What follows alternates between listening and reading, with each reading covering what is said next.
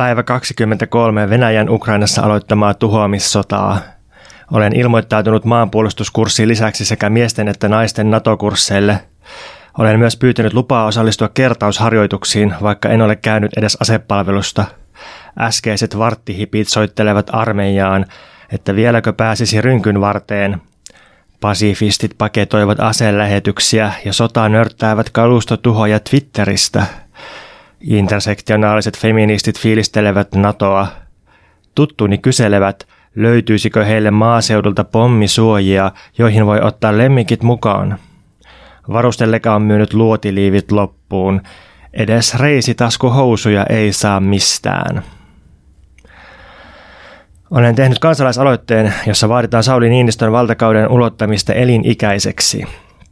Haluan istuttaa havupuita itärajalle, jotta venäläisten panssarivaunut jäisivät jumiin. Kotona nukun keittiössä, koska muut huoneet ovat täynnä joditabletteja. Käyn salilla ja valmistan ruumistani Hot Zelensky Summeriin. Jos kadulla tulee vastaan alikersantin näköinen mies, vedän käden lippaan ja huudan isänmaan kunniaa. Nyt on kansallisen yhtenäisyyden aika. Nyt ei ole varaa keikuttaa venettä. Olen juuri matkalla äänittämään Vasemmistofoorumin sponsoroimaan Mikä meitä vaivaa podcastia. Odotukset ovat suuret, sillä myös vasemmiston pakka on ollut hajallaan muuttuneessa tilanteessa. Miten meidät yllätettiin? Muuttuuko NATO kantamme galluppien mukana? Miten voimme turvata kansamme olemassaolon ja valkoisten lasten... Ei kun hetkinen, tuo oli aivan toisen poliittisen liikkeen tunnuslause. Joka tapauksessa odotukset nauhoituksille ovat suuret, sillä studion saapuu Veikka Lahtinen, jota en ole nähnyt kuukauteen. Odotan, että Veikalla on analyysi, joka linjaa tulevaisuutemme suunnan. Hola Pontus, ¿cómo estás? Qué alegría verte después de semejante pausa. ¿Cómo están los gatos? Tengo mucho que contarte sobre nuestro viaje a México. Fue un despertar espiritual. Soy nuevo, estoy vivo. Espero que su tiempo aquí haya sido nutritivo. Uh, hoy va a ser un gran día. Me siento muy optimista acerca de nuestro trabajo. Hagamos magia juntos. No, no me refiero de una manera sexual, ¿o no? Tämä on odottamatonta. Menin studioon kivisin kasvoin, koska olin varma, että kaikenlainen keveys on kielletty ukrainalaisten hirvittävien kärsimysten tähden. Espanja kuulostaa kovin keveältä. Espanjan puhuminen on kuin itse kieli alkaisi tanssia – Eikö Suomessa ole ollut tanssi- ja laulukielto talvisodasta lähtien? Siis mulla on niin paljon kerrottavaa. Mä näin siis iguaneja, mä näin krokotiileja, mä näin feministejä, mä näin busseja, mä näin kuorma-autoja, takoja, tlajuudoja, mä seitän mitä ne on. Siis aivan uskomaton matka Meksikon, siis spirituaalisesti, kehollisesti, poettisesti, yhteiskunnallisesti, siis kaikilla tasoilla. Uskomatonta rohkeutta. Ymmärrän nyt, kuinka Venäjän johto on saanut asevoimat hyökkäämään paitsi ukrainalaisten, niin myös huumorin ja yleisen ajattelukykymme kimppuun – Yhteiskuntakritiikki on piiritetty, reaktioiden viivyttämistä häiritään kaikin keinoin, toiminnan olisi oltava välitöntä, teknistä ja sotilaallista. Jos vaatii poliittista prosessia suurille päätöksille, kuten mahdolliselle NATOon liittymiselle, leimataan heti putinistiksi. Russofobia leviää uusimman korona-aallon kanssa.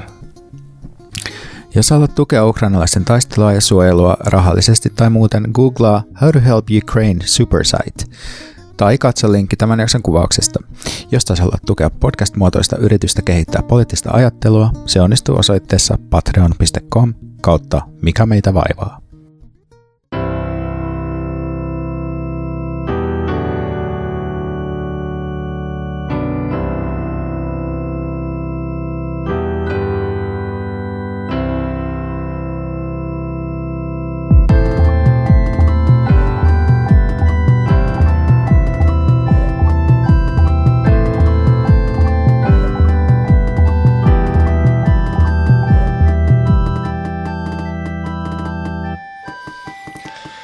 Me äänitetään tätä jaksoa väistötiloissa, jotka ei ole pommisuoja, vaan Suomen kansallisylpeys Oodi-kirjasto ja heti on paljon ammattimaisempi olo.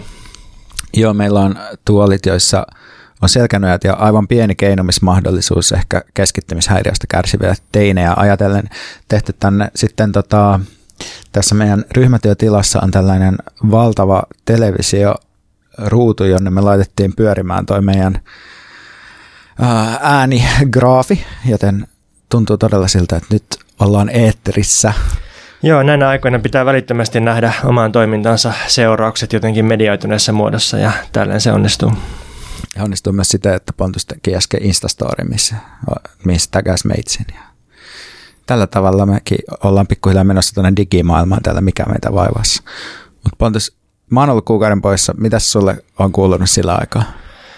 No, mä oon romahdusrullannut itseni rotkoon ja surmaseilannut ja sotaa nörtänyt selaimella Styksiön alajuoksulle. Mä oon ollut välillä vähän kovilla tässä yleisten elämänsaatojen työjumitusten, loputtoman koronan ja päättymättömän pääkallotalven takia. Ja nyt tuntuu, että sota oli se hirsiparru, joka työnsi kapisen kamelin kintupolulta Jorpakkoon. Ja täällä Jorpakossa mä oon sitten miettinyt, että mä täytän tänä vuonna 35 ja mä, mä koen, että mun elämän aikana on tapahtunut viisi erityisen suurta yksittäistä tapahtumaa, poliittista tapahtumaa. Semmoista, että ei, ne ei mun elämän tapahtuvia, vaan ne on niin semmoisia kaiken läpäiseviä tapahtumia. Olen just kysymässä, että onko kymmenvuotis syntymäpäivä ensimmäinen? mä luulen, että kymmenenvuotis synttäri oli about siinä main, kun mä lakkasin pitämästä synttäreitä. Että tavallaan joo, niin.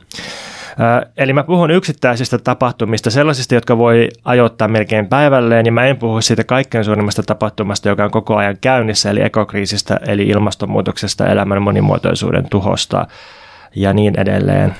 Sen ehkä yksi ongelma onkin se, että se ei ole tapahtuma, tai sillä ei ole tapahtuman luonnetta. Ja niin, paitsi ehkä, vaikea puuttua ehkä satojen tai tuhansien vuosien mittakaavassa tai, niin. tai miljoonien, tai se, se mittakaava on vähän epäinhimillinen. Se fenomenologisesti ei ole mm. tapahtumaa. Joo, mutta se, että mitä on sitten ollut tälleen ilmiötasolla tämmöisiä merkittäviä tapahtumia mun poliittisen elämän näkökulmasta, niin ensimmäinen oli silloin, kun mä olin neljävuotias, niin Neuvostoliitto hajosi vuonna 1991. Se on mun ensimmäinen poliittinen muisto myös, että mä tuun alakertaan rivitaloasunnossa kysyin isältä, että miksi tv on tämmöisiä värillisiä läiskiä, ja isä sanoi, että Neuvostoliitto on hajonnut ja tässä on niin kuin uusi jako sitten, että tälleen se jakautuu.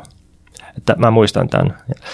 No, mitä tästä seurasi tästä Neuvostoliiton hajoamisen suuresta tapahtumasta, niin silloin astuttiin tietysti uusliberalismin kulta-aikaan ja alkoi myös Suomen voimakas länsimaistuminen.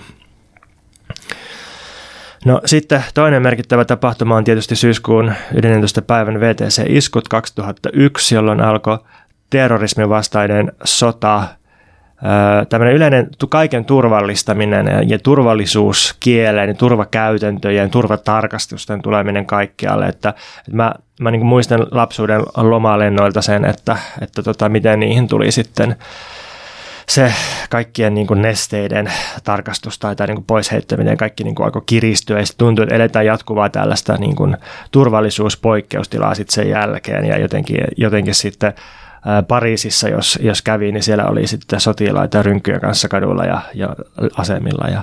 Niin tämä on varmaan kaikille meidän nuoremmille kuulijoille ihan selvää, että lentokoneessa on aikaisemmin ollut tosi eri meininki, että se on aika hiljattainen niin kuin muutos ja tietysti eihän niistä nykyisistä turvakäytännöistä ole oikeastaan niin kuin juuri mitään hyötyä, jos ajattelee niiden skaalaa tai että millainen määrä niin kuin ihmisten kourimista ja kontrollointia tehdään sen takia, että saataisiin jotain potentiaalisia pommeja niin kuin mukamassa seulottaa pois. Niinpä, ja se oli vaan itselle semmoinen niin pieni, pieni tota esimerkki siitä, että, että se mikä ehkä tulee silleen, että nyt välittömästi tarvitsee kiristää turvallisuutta, niin sehän jää sitten pysyväksi sen jälkeen. Kolmas merkittävä tapahtuma oli maailmanlaajuisen talouskriisin puhkeaminen vuonna 2008, josta sitten seurasi tämmöisen prekarisaation, siis niin kuin elämän epävarmentumisen, niin kuin toisten armoilla olemisen tunteen kiihtyminen ja sellainen ikuinen väliaikaisuuden ja röhisevän turbulenssin kokemus, että se, se ei oikein mennyt pois missään vaiheessa. Ja sitten siihen liittyy tämä sosiaaliturvan leikkaaminen ja ehtojen kiristäminen, työttömien aktivointi ja ylipäänsä semmoinen, että ei ole enää normaalia tilaa, että tilalla on kilpailu ja taistelu niukkenevasta niin sanotusta jakovarasta.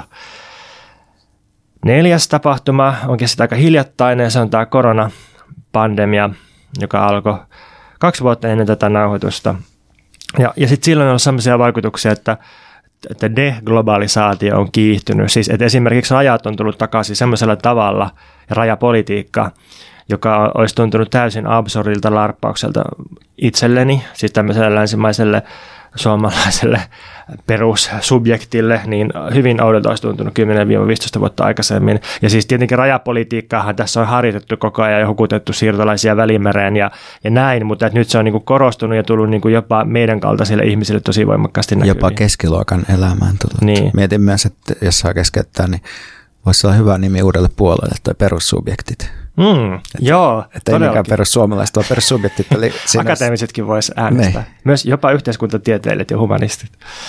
Joo, kansallisvaltioiden toimijuus on sitten korostunut tosi voimakkaasti tänä aikana ja elämä on ollut jotenkin säädellympää ja lokeroidumpaa sitten. Ja nyt sanoisin, että viides suuri poliittinen tapahtuma on tämä Venäjän hyökkäys Ukrainaan tässä vajaa kuukausi ennen tätä nauhoitusta.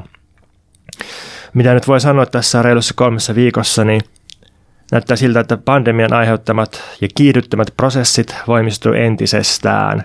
Siis tämä tämmöinen kansallisvaltiotoimijuus ja rajojen korostaminen, alueellinen valvonta ja sitten tietysti valtava määrä monimutkaisia vaikutusketjuja on nyt käynnissä erilaisiin suuntiin, energiapolitiikasta maanviljelykseen, orastavaan ruokakriisiin, asevarustelu kiihtyy, ydinsodan uhka on todellisempi kuin pitkään aikaan, on miljoonia pakolaisia liikkeellä, sitten on se mahdollisuus, että Venäjä alkaa luhistua sisäänpäin, Koko suurvaltapolitiikka on liikkeessä, kaikki valtiot kyttää paikkaansa ja tasapainoilee semmoisella veitsenterällä, että toisella puolella on sodan kiihtyminen ja toisella puolella on oman aseman parantaminen.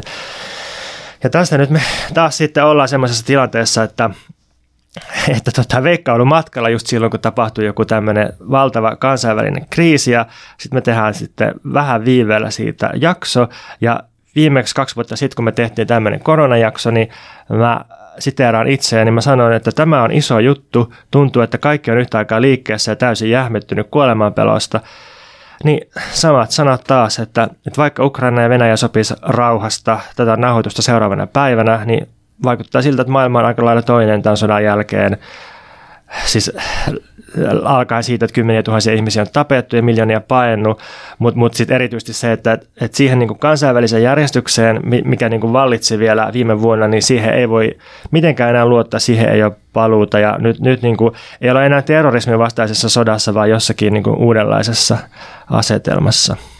Niin, tässä tekee tosiaan mieli myös sitten sanoa ne aikaisemmat kaviaatit niin kuin tavallaan uudelleen, että, että on vaikeaa tavallaan podcastissa, joka yrittää tehdä jonkinlaista vähän niin kuin pienen etäisyyden, pienen etäisyyden ottamisen kautta jonkinlaista yhteiskunnallista analyysiä. Sitten kun on joku semmoinen päivänkohtainen tapahtuma, niin helposti se, mitä sä sit sanot, niin kuin vanhenee tosi nopeasti, eikä tavallaan oikein vastaa sen podcastin henkeä.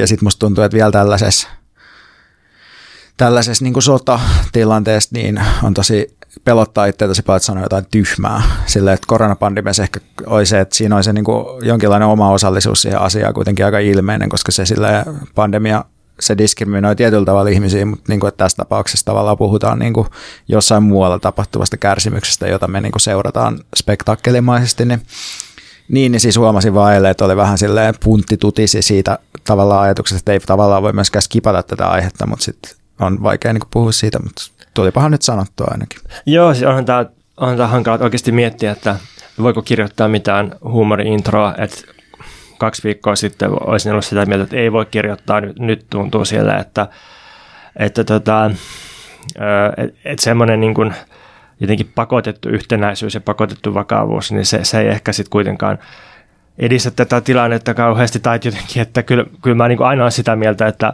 aina, aina on niin kuin tarvetta myös sellaiselle, että, että vähän vedetään jarrua ja otetaan etäisyyttä ja, ja niin kuin mietitään, että voi olla muitakin vivahteita kuin se, että kypärä päähän ja rynkky käteen ja sitten tuonne marssimaan. No se on just näin ja, ja sitten toinen asia on tietysti se, että tavallaan tämähän on hyvin sellainen niin kuin, hyvin spesifi tavallaan sellainen kokemus niin kuin vakaudesta, joka sitten niin kuin järkkyy eka pandemian ja sitten niin kuin, uh, jonkun niin kuin alueellisen sotilaisen konfliktin myötä, että että tavallaan siitä ehkä niin kuin huomaa, että oma elämä on sitten ollut aika, aika vakaata ehkä verrattuna niin kuin moniin paikkoihin. Tai silleen, mä nyt mietin vaikka just sitä Meksikoa, niin no, se on tietysti niin kuin alueellisesti tai niin kuin sille geopoliittisesti hirveän kaukana se koko Ukraina juttu, mutta silleen, että ne ihmiset, monet niistä ihmisistä, kenen kanssa mä ne ei niin kuin tiennyt, missä Suomi on. Sitten on hirveän iloisia, kun me kerrottiin, että mikä Suomi on. Ja sitten pari tyyppiä kyllä tiesi, niin kuin, että Ukrainassa on joku tällainen juttu, mutta ei ne oikein ihan tiennyt, että mistä siinä on kysymys. Ja sitten taas, että on niin kuin sellaisia paikallisia niin kuin, kysymyksiä jostain niin kuin, alkuperäiskansojen niin kuin, alueista, joita jyrätään jonkun niin kuin, ratatiehankkeiden ja tällaisten alta. Tai silleen, että se jotenkin, mä en tavallaan halua niin kuin, silleen tästä Suomi-perspektiivistä mitenkään niin kuin, vähätellä niin kuin sellaisia erilaisia kriisejä eri puolilla maailmaa, mutta sanotaanko näin, että ne tavallaan tuntuu, että omassa elämässä se, että on ollut aika vakaata, niin se ehkä kertoo siitä, että oma elämä on ollut tavallaan aika hyvää. Ja, ja sitten ehkä tämmöiset niin Euroopan alueen lisääntyvät kriisit sitten on jotain sellaista, mihin meidän täytyy jossain määrin niin kuin tottua, tai niin kuin, jotka täytyy ajatella, että niitä tulee enemmän ja enemmän.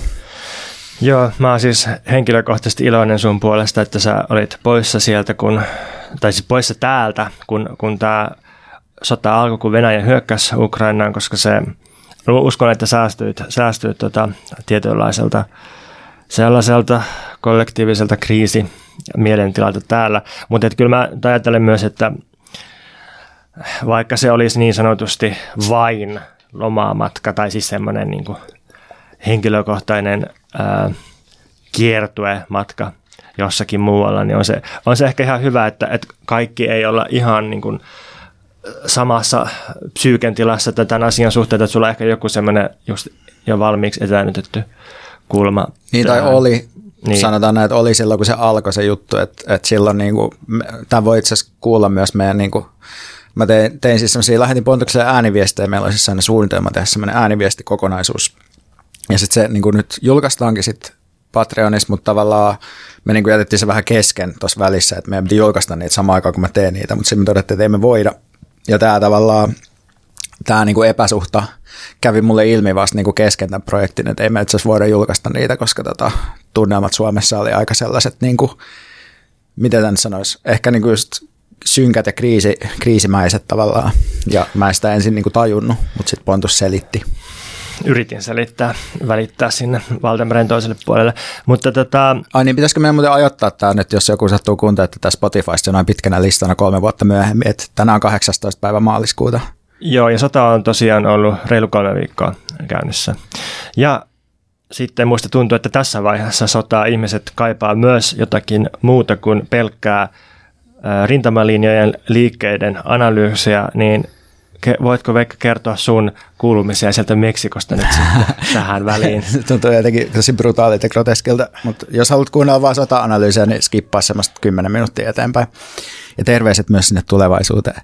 Uh, joo, siis mä olin tosiaan kuukauden Meksikossa uh, kumppanini kanssa. Hän on siis asunut tuolla Oaxaca-osavaltiossa puoli vuotta joskus aikaisemmin. Ja me oltiin siis Guerreron osavaltiossa, Oaxacan osavaltiossa ja sitten Mexico Cityssä. Mutta uh, mä itse asiassa ajattelin, että mä vaan nyt sanon sillä viisi pientä havaintoa tai löydöstä Meksikosta, koska varmaan sitten tiputtaa näitä viisauksia niin pitkin tätä kevättä siitä matkasta, joka siis päättyi vasta muutama päivä sitten, joten en ehkä, ei ole ehkä semmoista jotain synteettistä näkökulmaa siihen, mutta, mutta yksi isoimmista yllätyksistä mulle Meksikossa oli siis se, että koronatoimet siellä oli tosi övereitä ja tosi ritualistisia.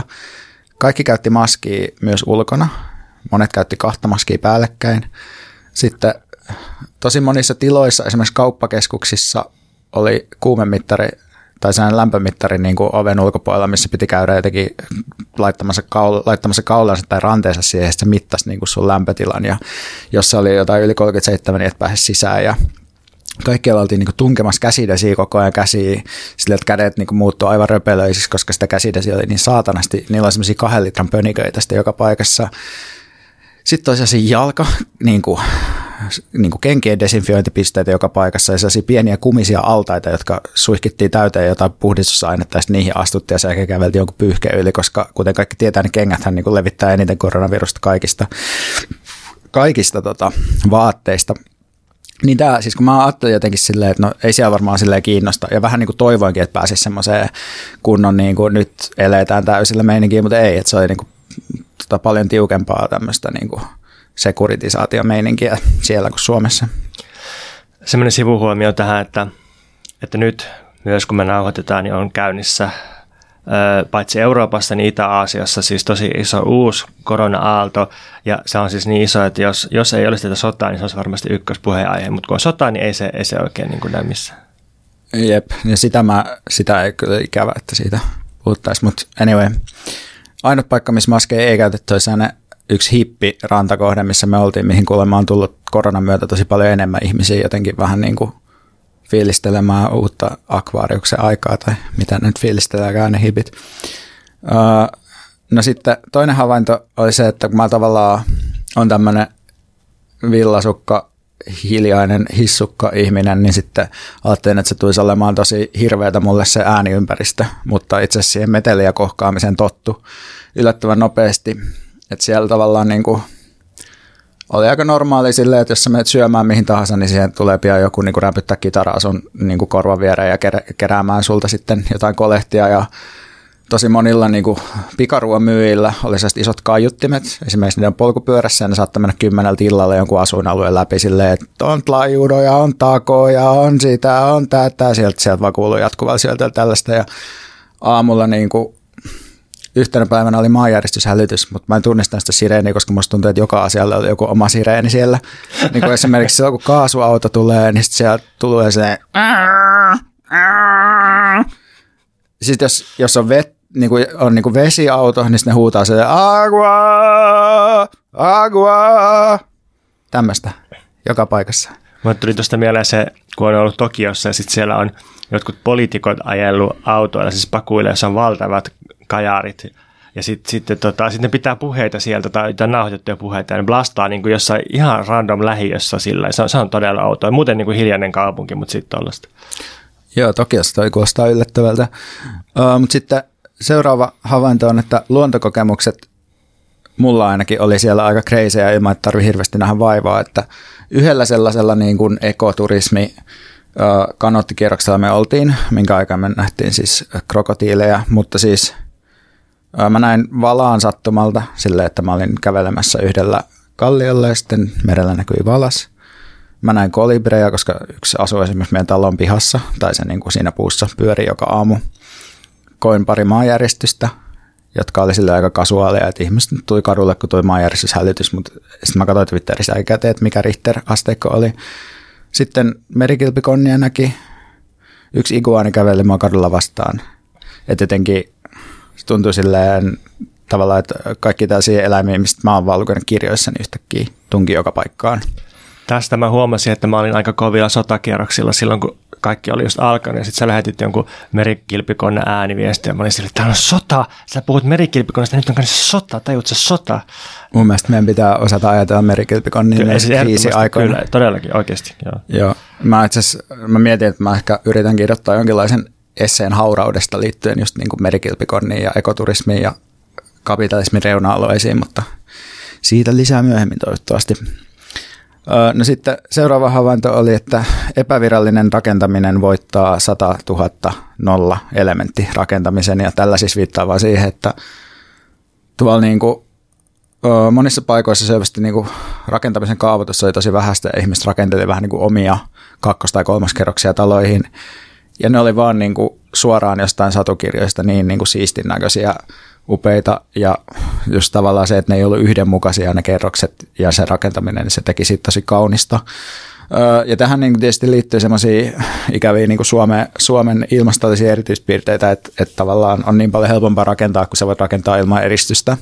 Että et kaikki nämä jutut ei ole suoraan siirrettävissä Suomeen, mutta olisi vaan jotenkin tosi ihanaa olla sellaisessa ympäristössä, missä rakentaminen oli niin kaunista ylipäätään.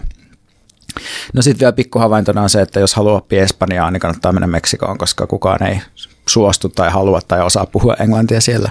Opitko siis Espanjaa tässä kuukaudessa? Joo, kyllä mä sille opin, että, että kyllä niin kuin pystyi sille osallistumaan keskusteluihin niin kuin jonkun verran, kun oli tavallaan joku, joka pystyi vähän tulkkaamaan vieressä, mutta ihan, ihan hyvin. Mutta siis mulla on vielä tämmöinen vähän niin kuin pidempi uh, kuuluminen, joka ei nyt ole sitten enää tämmöistä yleistä fiilistelyä, vaan että mä matka-aikana sitten kuuntelin Iida Rauman uh, uusimman romaanin Hävitys. Ja romaani on siis nimeltään Hävitys, tapauskertomus. Ja tämä on tämmöinen oma elämäkerrainen romaani, joka käsittelee koulukiusaamista. Ja tämä on mulle niin järjestävä kokemus, että mä ajattelin, että mä jotenkin yritän nyt rekonstruoida ja välittää, että miltä se, mitä tapahtuu ja miltä se tuntuu. Eli tämä, oot sä ehtinyt lukea tätä vielä? Mulla on lainattuna tuo kirja, mutta mä en ole vielä uskaltanut aloittaa, koska monet on sanonut, että se on se on niin jotenkin synkkä kokemus tai, tai niin, kuin niin intensiivinen kokemus, että sen haluaa sit suorittaa pois mahdollisimman nopeasti. Niin mä yritän tämmöistä suoritusblokkia itseäni kasata. Joo, musta tuntuu, että taas väistämättä vähän pettymys sulle, kun on niin kuin lupailtu isoa. Ja... Niin se yleensä on just. Niin, näin. jep.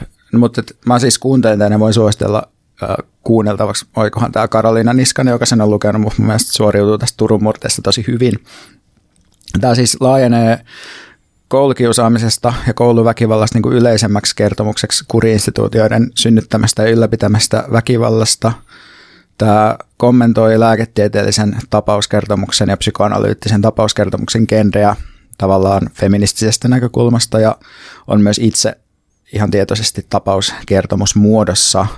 Tai Ida Rauma itse yhdessä haastattelussa sanoi, että tässä on tarkoituksena välittää yksityisen kokemuksen kautta jotain yleistä niin kuin tapauskertomuksella ylipäätään.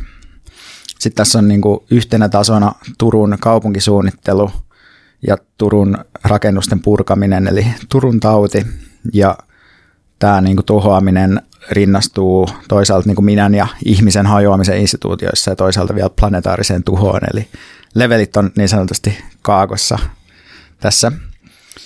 Ö, mutta siis mulle tästä teoksessa erityisen puhuttelevaa on niin kuin se, että kun tämä on, siis kirjailija on elänyt lapsuutensa tai niin kuin tai kun tämä on niin oma elämäkerrallinen, mutta kuitenkin siis sanotaan että vaikka, että kertoja on elänyt, on niin kuin suunnilleen sama ikäinen kuin minä. Tämä sijoittuu niin kuin Turun kylkeen Kaarina, kun mä itse siis Turusta kotoisin. Tämä päähenkilö, aikuinen päähenkilö asuu ylioppilaskylässä, missä mä itse asuin koko aikuisen elämäni Turussa, eli 18-vuotias 27-vuotiaaksi, ennen kuin mä muutin Helsinkiin. Ja sitten tämä kerronta rakentuu Turun murteen eri varianteista, eli tuossa on eri henkilöitä, jotka puhuu erilaisia Turun murteita, paitsi sitten niin kuin, tämä niin kuin silloin, kun ollaan kunnon kertojääni, niin se on niin kuin sitten yleiskieltä. Mutta tässä teoksessa on tämmöinen niin kuin kahtiahalkaistu päähenkilö, eli tämmöinen vähän niin kuin trauma, traumatisoituva lapsi minä ja sitten tällainen aikuinen minä, mutta tätä ei niin kuin sanota ihan eksplisiittisesti, mutta tavallaan sanotaan, kun toinen versio päähenkilöstä viittaa tai mainitsee tämmöisen minän jakautumista käsittelevän teoksen, eli tavallaan ikään kuin teos paljastaa omat salaisuutensa. Mutta tämä niinku kuuntelukokemus, niin kuin sullekin ihmistä on sanonut, niin oli tosi raskas, se oli ällättävä, se oli vaikea, mutta samalla tuntui jotenkin tärkeältä, että nämä kiusaamisen yksityiskohtaiset kuvaukset nimenomaan sillä mun niin lapsuuden kielellä – tuotti suorat yhteydet ja muistikuvat sellaisiin ruumiillisiin kokemuksiin omalta ala-asteelta, joka sijaitsi noin 10 kilometrin päässä näiden tämän kirjan päähenkilöiden ala-asteesta. Ja musta tästä teoksessa on niin erityisen vaikuttavaa just kiehollinen intensiivisyys ja kielellinen täyteys, jolla se välittää tätä lapsuuden tai lapsen kokemusta. Ja siinä ehkä, niin kuin, kun tuon Niina Rauma, mun mielestä yksi ajatus on tavallaan se, että – me ajatellaan lapsuutta jonakin ei niin vakavana asiana. Ja sitten tässä tavallaan mun mielestä jotenkin välitetään just se, että lapsen kokemus on vaan kokemusta, mutta että se, me kategorisoidaan se lapsen kokemukseksi, sen takia jotenkin vähennetään sen arvoa. Että tässä korostuu niin kuin affektiivisuus, tai tämä on tosi affektiivista tämä kertominen, eli eri kohteisiin suuntautuvat halut ja intensiteetit on keskeisiä, fyysisen ja henkisen väkivallan voima välittyy ja tämä myös toi mulle mieleen kaikenlaisia niin mun unohtamia sanoja mun niin lapsuudesta just tämän niin murteisen ilmaisun kautta. Ja tämä nyt ei tietysti ole sit sellaista, mikä niin kuin muualta kotoisin oleville ehkä toimii samalla tavalla, mutta mä epäilen, että se toimii sitten jollain muilla yhtä voimakkailla tavoilla. Mua siis äh, kiusas monet pojat alakoulu ekoilla luokilla ja sitten kaksi tyttöä sille psykologisesti kiusasmaa ala-asteen vikoilla luokilla. Yläasteella mua ei aluksi kiusattu, koska mä vaihdoin kouluun, mutta sitten yksi kaveri alkoi nimitellä mua ja sulkea sosiaalisesti ulos ryhmästä ja tätä jatkuu aina lukion loppuun saakka. Mä olen myös itse kiusata sitten jotain toisia lapsia joskus ala-asteen luokilla ja jatkoin sitä yläasteen ekat vuodet ja kiusasin itse just verbaalisesti ja psykologisesti ja pahin kiusaaminen, jota muuhun myös kohdistui, oli myös verbaalista. Mutta tässä hävityksessä siis tosiaan lähtökohtana ajatus on, että lapsiin kohdistuvaa väkivaltaa ei oteta yhteiskunnallisesti tosissaan, vaan se lapsen maailma ikään kuin perustelee sitä, tai se, että se on niin kuin lapsen maailma, niin se tarkoittaa, että se on jotenkin vähemmän vakavaa. vaikka just pitäisi ehkä ajatella päinvastoin, että lapsi ei pysty puolustautumaan ja sen takia se väkivalta on erityisen vakavaa. Ja sitten tästä myös lähdetään niin kuin sellaisesta mun mielestä tärkeästä perushavainnosta, että laitosympäristöt hierarkioineen itsessään tuottaa väkivaltaa ja sitten jos yrittää selittää väkivaltaa jotenkin kiusatun tai kiusaajan psykologian kautta, niin missaa jonkun yhteiskunnallisen pointin. Ja tässä esitetään myös sellaista aika viltävää kritiikkiä niin kuin tätä kivakoulu hankkeen tiettyjä niin lähtökohtia vastaan, tai erityisesti sen niin professori, professori, joka sitä vastaa niin lähtökohtia vastaan. Ja mä oon tästä niin kuin sosiaalisesta pointista sillä samaa mieltä, ja tämä vastaa myös mun elä, elettyä kokemusta, että, että kiusaaminen ei mun elämässä niin johtunut mistään erityisestä vaan että huomasi just, että heti kun sosiaalinen konteksti vähän muuttui, jotkut hierarkiat niin löysti esimerkiksi kesälomalla tai leirikoulussa, niin samalla niin se kiusaaminen myös liudentui. Että selvästi se hierarkisoitu ympäristö tavallaan niin oli se, mikä tuotti sitä. Mutta tämä kirja tuntui ja tuntuu siltä, että se tulee suoraan, niin kuin se lukukokemus tai kuuntelukokemus tulee suoraan vaikuttaa mun nykyiseen terapiaprosessiin – että mä oon käsitellyt mun terapiassa yleisesti omaa suojattomuuden kokemusta ja toisaalta niin sanottua hypervigilanssia, eli ympäristön jatkuvaa tarkkailua. Ja tästä esimerkkinä mä pystyn niin kuin, usein välittämään muiden kahvilassa olleiden pöytien ja ihmisten käymät keskustelut jälkikäteen mun kumppanille, joka ei ole edes tajunnut, että siellä on muita ihmisiä siellä kahvilassa. Mä säpsähtelen ja mulla on pelkotiloja, ja mä oon puhunut näistä mun terapiassa, mutta omat kiusaamisen kokemukset on jotenkin jäänyt vähän niin kuin mykiksi tai niin kuin pois mun terapiasta, että mulla on ollut tavallaan sellainen aukko niissä mun niin kuin puheissa siellä, kun traumojen lähteeseen ei ole päässyt suoraan käsiksi. No sitten tullaan tähän, niin että miksi mä puhun tästä Meksikon yhteydestä tästä kirjasta, niin tota, koska mä kuuntelin tämän kirjan Meksikossa, niin syntyi myös uudenlaisia haluja tehdä asioita just siellä Meksikossa. Eli mä kävin myös etäterapiassa tämän Meksikon matkan ajan, mikä on tämmöinen pandemia uutuus tavallaan mulle. Niin sitten me puhuttiin just mun sellaisista yleisistä niin kokemuksista, että ihmiset jotenkin arvioi mua aika hyväksy mua, niin tuntemattomat ihmiset, ja sitten tätä kautta me päädyttiin siellä terapiassa tarkastelemaan sitä, että miten mä yleisesti pyrin muokkaa itseäni peilaamaan erilaisia sosiaalisia ryhmiä ja niin kuin vältän konflikteja, mikä on siis ihan silleen normaali ihmispiirre, mutta, mutta tota, jotenkin mulla on ehkä korostunut ja hallitsee ajattelua, niin sitten mä Meksikossa tein sellaisia harjoituksia, että mä niin kuin yritin olla niin kuin välittämättä siitä, että mitä muut ihmiset ajattelee musta tai jotenkin, te, ja niin kuin myös kulkee jotenkin kadulla ilman, että mä skannaan koko ajan jotain riskejä, kuten ryöstö, pahoinpitely, mulle huutelu, tällainen. Joo, ja tämä niinku kaikkien kaikkia niinku tuntui tosi vapauttavalta ja tavallaan niinku saa se vaatimattomassa mielessä sieltä uudelleen syntymältä, että antaa itselleen luvan käyttäytyä tilassa eri tavalla kuin aikaisemmin. Ja joo, en tiedä. Minusta jotenkin tämän kaiken lopputuloksena tuntuu aika hyvältä ja siltä, että maailmassa voi liikkua hiukan vapaammin. Mulla on ollut aika samanlaisia kokemuksia – ne ei kestänyt niin pitkälle tuossa samassa muodossa siis koulujärjestelmässä. ehkä mun kokemus on ollut semmoinen, että aika lailla suoraan kun mä astuin kouluun, niin sitten mä jotenkin ihmettelin sitä, että miksi kaikki menee niin kireäksi ja hierarkiseksi ja miksi, miksi aletaan niin, kuin niin sanotusti kiusata toisia. Et ne ihmiset, jotka äsken on ollut parhaita kavereita, niin jotenkin käyttäytyy sille väkivaltaisesti tietysti tuo koko kiusaamissana, niin se, se on niin, niin, niin, niin kuin sairas tai jotenkin niin, niin, niin kuin pehmennetty ja semmoinen eufemistinen kiertoilmaisuuden ilmaisu just sille, sille väkivallalle ja, ja terrorille, mitä se niin sanottu koulukiusaaminen sitten on. Mutta mä, joo, mä, mulla oli hyvin synkkä ala-aste ja sitten aina kun mä luulen, että mä oon käsitellyt sen, mä kävin aikoinaan kolme vuotta terapiaa tai reilu kolme vuotta, mä luulin, että se oli käsitelty sillä ja sitten myöhemmin, kun on jotenkin käynyt elämässä erilaisia kehityksiä ja, ja niin sanotusti päässyt jonnekin jossakin, mitä on tavoitellut, niin aina luulen, että se on käsitelty. Ja sitten kun miettii, että mistä tämä mun sosiaalinen ongelma johtuu, niin sitten jotenkin se sille vähän nolosti aina tuntuu, että se kuitenkin liittyy sitten siihen ala-asteeseen ja koulujärjestelmään. Ja sitten jotenkin tuntuu silleen, tai se nolous on niin kuin siinä, että, että, niin kuin, että eikö tästä voisi päästä irti, eikö, niin kuin, eikö se jotenkin typerää, että, niin paljon asioita liittyy lapsuuteen, että eikö jotenkin, eikö tämä, tämä on niin kuin tosi kliseistä tällaista psykoanalyysin juttua, että lopulta kyse on lapsuuden kokemuksista, että nyt kun niihin on iso etäisyys, niin miten voi olla, että sieltä vuosikymmenen takaa ikään kuin kulkee semmoinen kausaalihetki tähän, kausaalipolku tähän hetkeen. Ja, ja näin tosiaan, vaikka mulla yläaste ja lukio meni, meni niin kuin paljon paremmissa merkeissä kuin mitä sä kuvailit tuossa. Mä tässä talvella keskustelin tästä Ida Rauma-kirjasta yhden hyvän ystävän kanssa, ja kumpikaan ei tietenkään ollut lukenut sitä kirjaa, mutta sitten tämä mun ystävä jotenkin, mä, mä suutuin sille aika paljonkin, koska se, se niin kuin, sen pointti oli se, että, että mikä tämä on tämmöinen, että joku kirjailija antaa asiantuntijamaisia haastatteluita ja herättää tai johtaa keskustelua mediassa koulujärjestelmästä ja koulukiusaamisesta, että, että mun kaverin pointti oli, että meidän ei pitäisi kuunnella tämmöisiä yksittäisiä kokemusasiantuntijoita tällaisia, että näin nämä asiat koetaan, vaan meidän pitäisi tässä asiassa kuunnella pedagogeja ja opettajia. Ja mä suutuin, koska musta tuntuu, että niitä niin kuin enemmän yleensä kuunnellaan, ja mä olin silleen, että ei, ei, nämä on, niin kuin, nämä on näitä kyttiä, nämä on näitä vanginvartioita, että jos joitakuita meidän ei pidä kuunnella, niin niitä, vaan niitä niin kuin alistettuja ja sorrettuja ja sitten me kiisteltiin siitä, että kuinka paljon jotkut 90-luvun koulukokemukset, niin onko niillä yhtään mitään tekemistä nykykoulun kanssa. Ja sitten mä olin silleen, no kyse on niin sitä periaatteesta, että kenen kokemuksia kuunnellaan, että varmaan käytännöt on nykyään eri ja näin.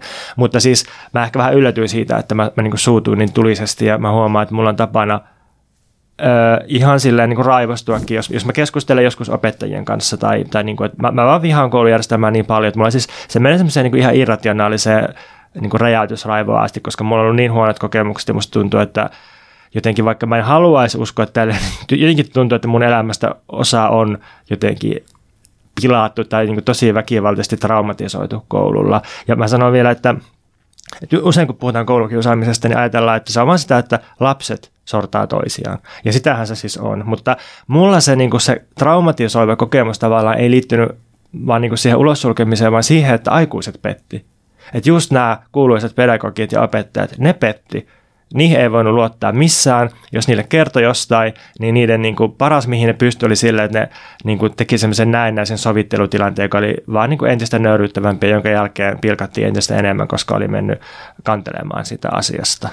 Niin tuossa Ida Rauman teoksessa niin kuin päähuomio on just siinä, että miten aikuiset diilaa noiden tilanteiden kanssa ja myös, että siinä niin kuin keskeisin tavallaan aikuinen on ihminen, joka itse synnyttää ja ylläpitää sitä kiusaamista siellä luokkatilanteessa, mutta siinä on paljon tämmöisiä sovittelutilanteita, missä niin kuin yhdessä muun muassa niin kuin tähän päähenkilöön kohdistunut hyvin väkivaltainen hyökkäys ja sitten niin kuin tässä selvittelytilanteessa päädytään käymään läpi sitä, että onko se mahdollisesti pussailu jonkun poikaystävän kanssa vai ei ja sillä tavalla perustellaan sitä, että onko se hyökkäys ollut niin kuin ok vai ei ja sitten pitäisikö pyytää anteeksi sitä, että on mennyt varastaa toisen niin kuin poikaystävän ja näin. Ja sitten tässä on tavallaan vielä niin kuin se, että tämä niin kuin päähenkilö itse tässä on myös opettaja, ja mä nyt en valitettavasti muista, että onko siitä Rauma itse mahdollisesti opettajakoulutukseltaan. Siis mä tiedän, että se on niin poliittisesta historiasta valmistunut, mutta ehkä pointtina kuitenkin mun mielestä on myös se, että tässä ei mun mielestä myöskään ole tavallaan kyse vaan siitä, että joku pelkkien niin 90-luvun muistojensa perusteella kritisoisi koulujärjestelmää, vaan tässä on niin kyse mun mielestä enemmän semmoista niin yhteiskunnallisesta niin kuin analyysistä kritiikistä, mitä niin kuin tavallaan, mikä perustuu niin kuin erilaisen niin kuin lähdeaineiston läpikäymiseen. Ja, ja mä oon myös niin kuin sitä mieltä, että, että, niillä, että tavallaan että sillä, että positioituuko niin kuin sen positioituuko vaan niin kuin tavallaan jotenkin sen, niin kuin niiden instituutioiden sisälle vai jotenkin, onko se kokemus jotenkin vähän niin kuin niiden ulkopuolelle, niin sillä on aika paljon merkitystä, mikä on niin kuin sama syy, minkä takia mä en aina luota niin paljon siihen, että kun sosiologit analysoivat yhteiskunnallisia liikkeitä, niin siinä on musta vähän niin kuin sama ongelma. Joo, ja musta se, se on just se periaate, että ketä kuunnellaan, kenen näkökulma me omaksutaan yhteiskuntaa. Ihan siis sama, että jos me mennään jonnekin Rooman historiaan, antiikkiin tai keskiajan munkkiluostareihin, niin kyllä se sielläkin on, että kuunnellaanko me niitä, jotka vetää sitä kurinpitoa vai kuunnellaanko me niitä, jotka on alistettu sille kurinpidolle tai, tai niin kuin, että että on, onko se se ikään kuin alistettujen näkökulma tai, tai niin kuin niiden puolustuskyvyttömämpien näkökulma vai onko se sitten johtajien ja vetäjien näkökulma, että, että kukaan ei varmaan kiistä sitä, että niillä on aika lailla asiantuntijoita, niillä, jotka vetää sitä, mutta eihän se on neutraalia asiantuntijoita, vaan se, se, niin kuin, se on jotakin, millä käytetään valtaa ja se, se voi olla niin kuin siinä voi olla niin kuin aika ristiriitaisia puolia, mutta, mutta kyllä, mä, kyllä mä katson, että se on niin systemaattisesti jää, jää käsittelemättä enemmän se, se niin kuin, ää, niiden, no tässä tapauksessa lasten, joilla on niin vähemmän välineitä ja vähemmän, vähemmän kestämistä ehkä siinä niiden näkökulma. Mulla on myös se hyvin irrationaalisia ennakkoluuloja erityisesti luokanopettajia kohtaan liittyen muun muassa siihen, että OAI on kokoomuslainen liitto ja liittyen siihen, että mun mielestä ihminen, joka on tykännyt koulusta niin paljon, että se haluaa mennä sinne takaisin niin kuin töihin, niin siitä lähtökohtaisesti sen on täytynyt olla niin kuin alista ja siinä niin kuin luokan hierarkiassa. Oikeasti mä tunnen siis tosi ihania luokan opettajia, jotka Sama. nimenomaan on mennyt sinne puolustamaan niin kuin heikompia tai puolustamaan ihmisiä, jotka, niin kuin, jotka tarvitsee apua, että ei se ihan noin yksinkertaista ole. Tänään on ehkä turha kysyä, että mikä sua vaivaa, mutta kysynpä silti. Joo, siirrytään nyt kevyempiin aiheisiin, eli sotaan. Tota, mitä voi sanoa podcastissa, mitä ei ole jo sanottu ja millä olisi ehkä ihan vähän ajallista kestoarvoa, niin, niin mietin, että me voidaan tehdä sellaista selkeytystä ja kokoamistyötä ja analysoida vähän sitä, että mitä on sanottu. Ja voitaisiin ottaa tähän tämmöinen recap, että mitkä kolme yllätystä tapahtui helmikuun 2022 lopussa, kun tämä sota alkoi. Ja tämä on myös sillä, että mä haluan tallentaa tämän intensiteetin ja katkoksen tulevaisuutta varten, koska ihan niin kuin korona puhkeamisen kanssa, niin tämän sodan kanssa käy luultavasti sillä, että pari vuoden päästä jotenkin on, on niin täysin normalisoitu ja jotenkin sillä ei ajatellaan, että no totta kai Putin hyökkäsi ja se siitä, että se on niin sementoitunut faktaksi, mutta, mutta siis – se, että Venäjän johto oikeasti yllätti melkein kaikki aloittamalla täysmittaisen hyökkäyssodan. Et Venäjä ei siis vaan puuttunut jo käynnissä olevaan sisällissotaan tai johonkin muuhun konfliktiin, niin kuin Putin on siis aikaisemmin tehnyt Georgiassa, Syyriassa ja Ukrainassakin 2014, vaan ne oikeasti niin kuin proaktiivisesti kirjaimellisesti käynnistää semmoisen niin satojen tuhansien sotilaiden ja niin kuin tuhansien tankkien vyöryn – tällaisella voimalla just nytten, ja ne on valmiita maksamaan tuhansien sotilaiden ja siviilien hengellä, siis myös tuhansien omien sotilaiden hengellä. Ne on valmiita menettämään satoja tankkeja ja ne on valmiita siihen, että talous tuhoutuu, mitä ne ehkä täysin ennakoinut, mutta joka tapauksessa ne on valmiita siihen, että kaikki kansainvälinen diplomatia romahtaa, niin kyllä mä sanon, että tämä, niin tämä oli yllätys aidosti. Siis paitsi mulle henkilökohtaisesti, mä en olisi ikinä arvannut tällaista, niin aika harvassa musta on ollut Venäjän asiantuntijat, jotka ei olisi yllättynyt tästä tästä niin kuin viimeisestä täsmällisestä hyökkäyspäätöksestä, että Putinhan olisi voinut viime hetkeen asti kasata näitä joukkoja, painostaa ja vedättää ja sitten olla vaan hyökkäämättä. Tai sitten se olisi voinut jotenkin niin kuin pala palalta murentaa ja ottaa niin kuin pienen alueen, eka ne separatistialueet ja sitten vähitellen. Ja se olisi ollut paljon vaikeampi sitten counteroida. Mutta tämmöinen, niin että yhdellä kellonlyömällä kello viisi aamuyöllä, niin vyörytään kolmesta eri suunnasta ikään kuin kaikilla rintamilla. Totaalinen sodankäynti Euroopan pinta-alaltaan suurimpaan maahan, Venäjä pois lukien 45 miljoonan ihmisen maahan, niin Tämä on kyllä semmoinen, että muutama diplomaatti ja sotilasasiantuntija ehkä pystyy ennakoimaan, mutta kaikki muut olisi sille, että huh. Niin oliko yllätyksessä kyse siitä, että oletettiin tietty rationaalisuus, että miten, mikä on niin kuin mielekästä, ja sitten tämä ei osunut siihen rationaalisuuteen tavallaan tämä, mitä tapahtui. Kun, siis mietin, että, että ilmeisesti siis, jos mä nyt olen oikein ymmärtänyt erilaisia analyysejä, niin yleinen tulkinta on se, että – Putin lähti siitä, että tämä onnistuu suht helposti tämä operaatio. Ja, ja silloin tavallaan niin kuin sen takia lähdettiin aika pienellä joukkomäärällä, kierrettiin niin kuin isompia tämmöisiä niin kuin yhteenottoja, yritettiin suoraan Kiovaa ja sitten kaikki meni vähän niin kuin vituiksi tavallaan. Ja, ja tavallaan, että se, jos se olisi toiminut, niin sitten se olisi jotenkin voinut näyttäytyä jälkikäteen rationaalisena, mutta koska se ei toiminut, niin se näyttää niin kuin täysin käsittämättömältä. Tämä on minusta hyvä ja tärkeä kysymys, tämä kysymys Venäjän johdon rationaalisuudesta. Ja varmaan just noin, tai siis kyllähän nyt, nyt, nyt sitä pidetään ihan niin kuin yleisesti hyväksyttynä faktana, että, että siellä oli, oli väärä tiedustelutieto ja väärät oletukset, että ehkä on semmoinen luuppi syntynyt, että, että Putin on saanut sellaista – tietoa, mitä se on halunnut kuulla, ja sitten sillä on niin toimitettu sitä, ja on luultu, että siellä on paljon suurempaa Venäjämielisyyttä, ja että Ukrainan asevoimat on paljon huonommassa kunnossa. Että et, okei, että on niin virheellinen taustaoletus.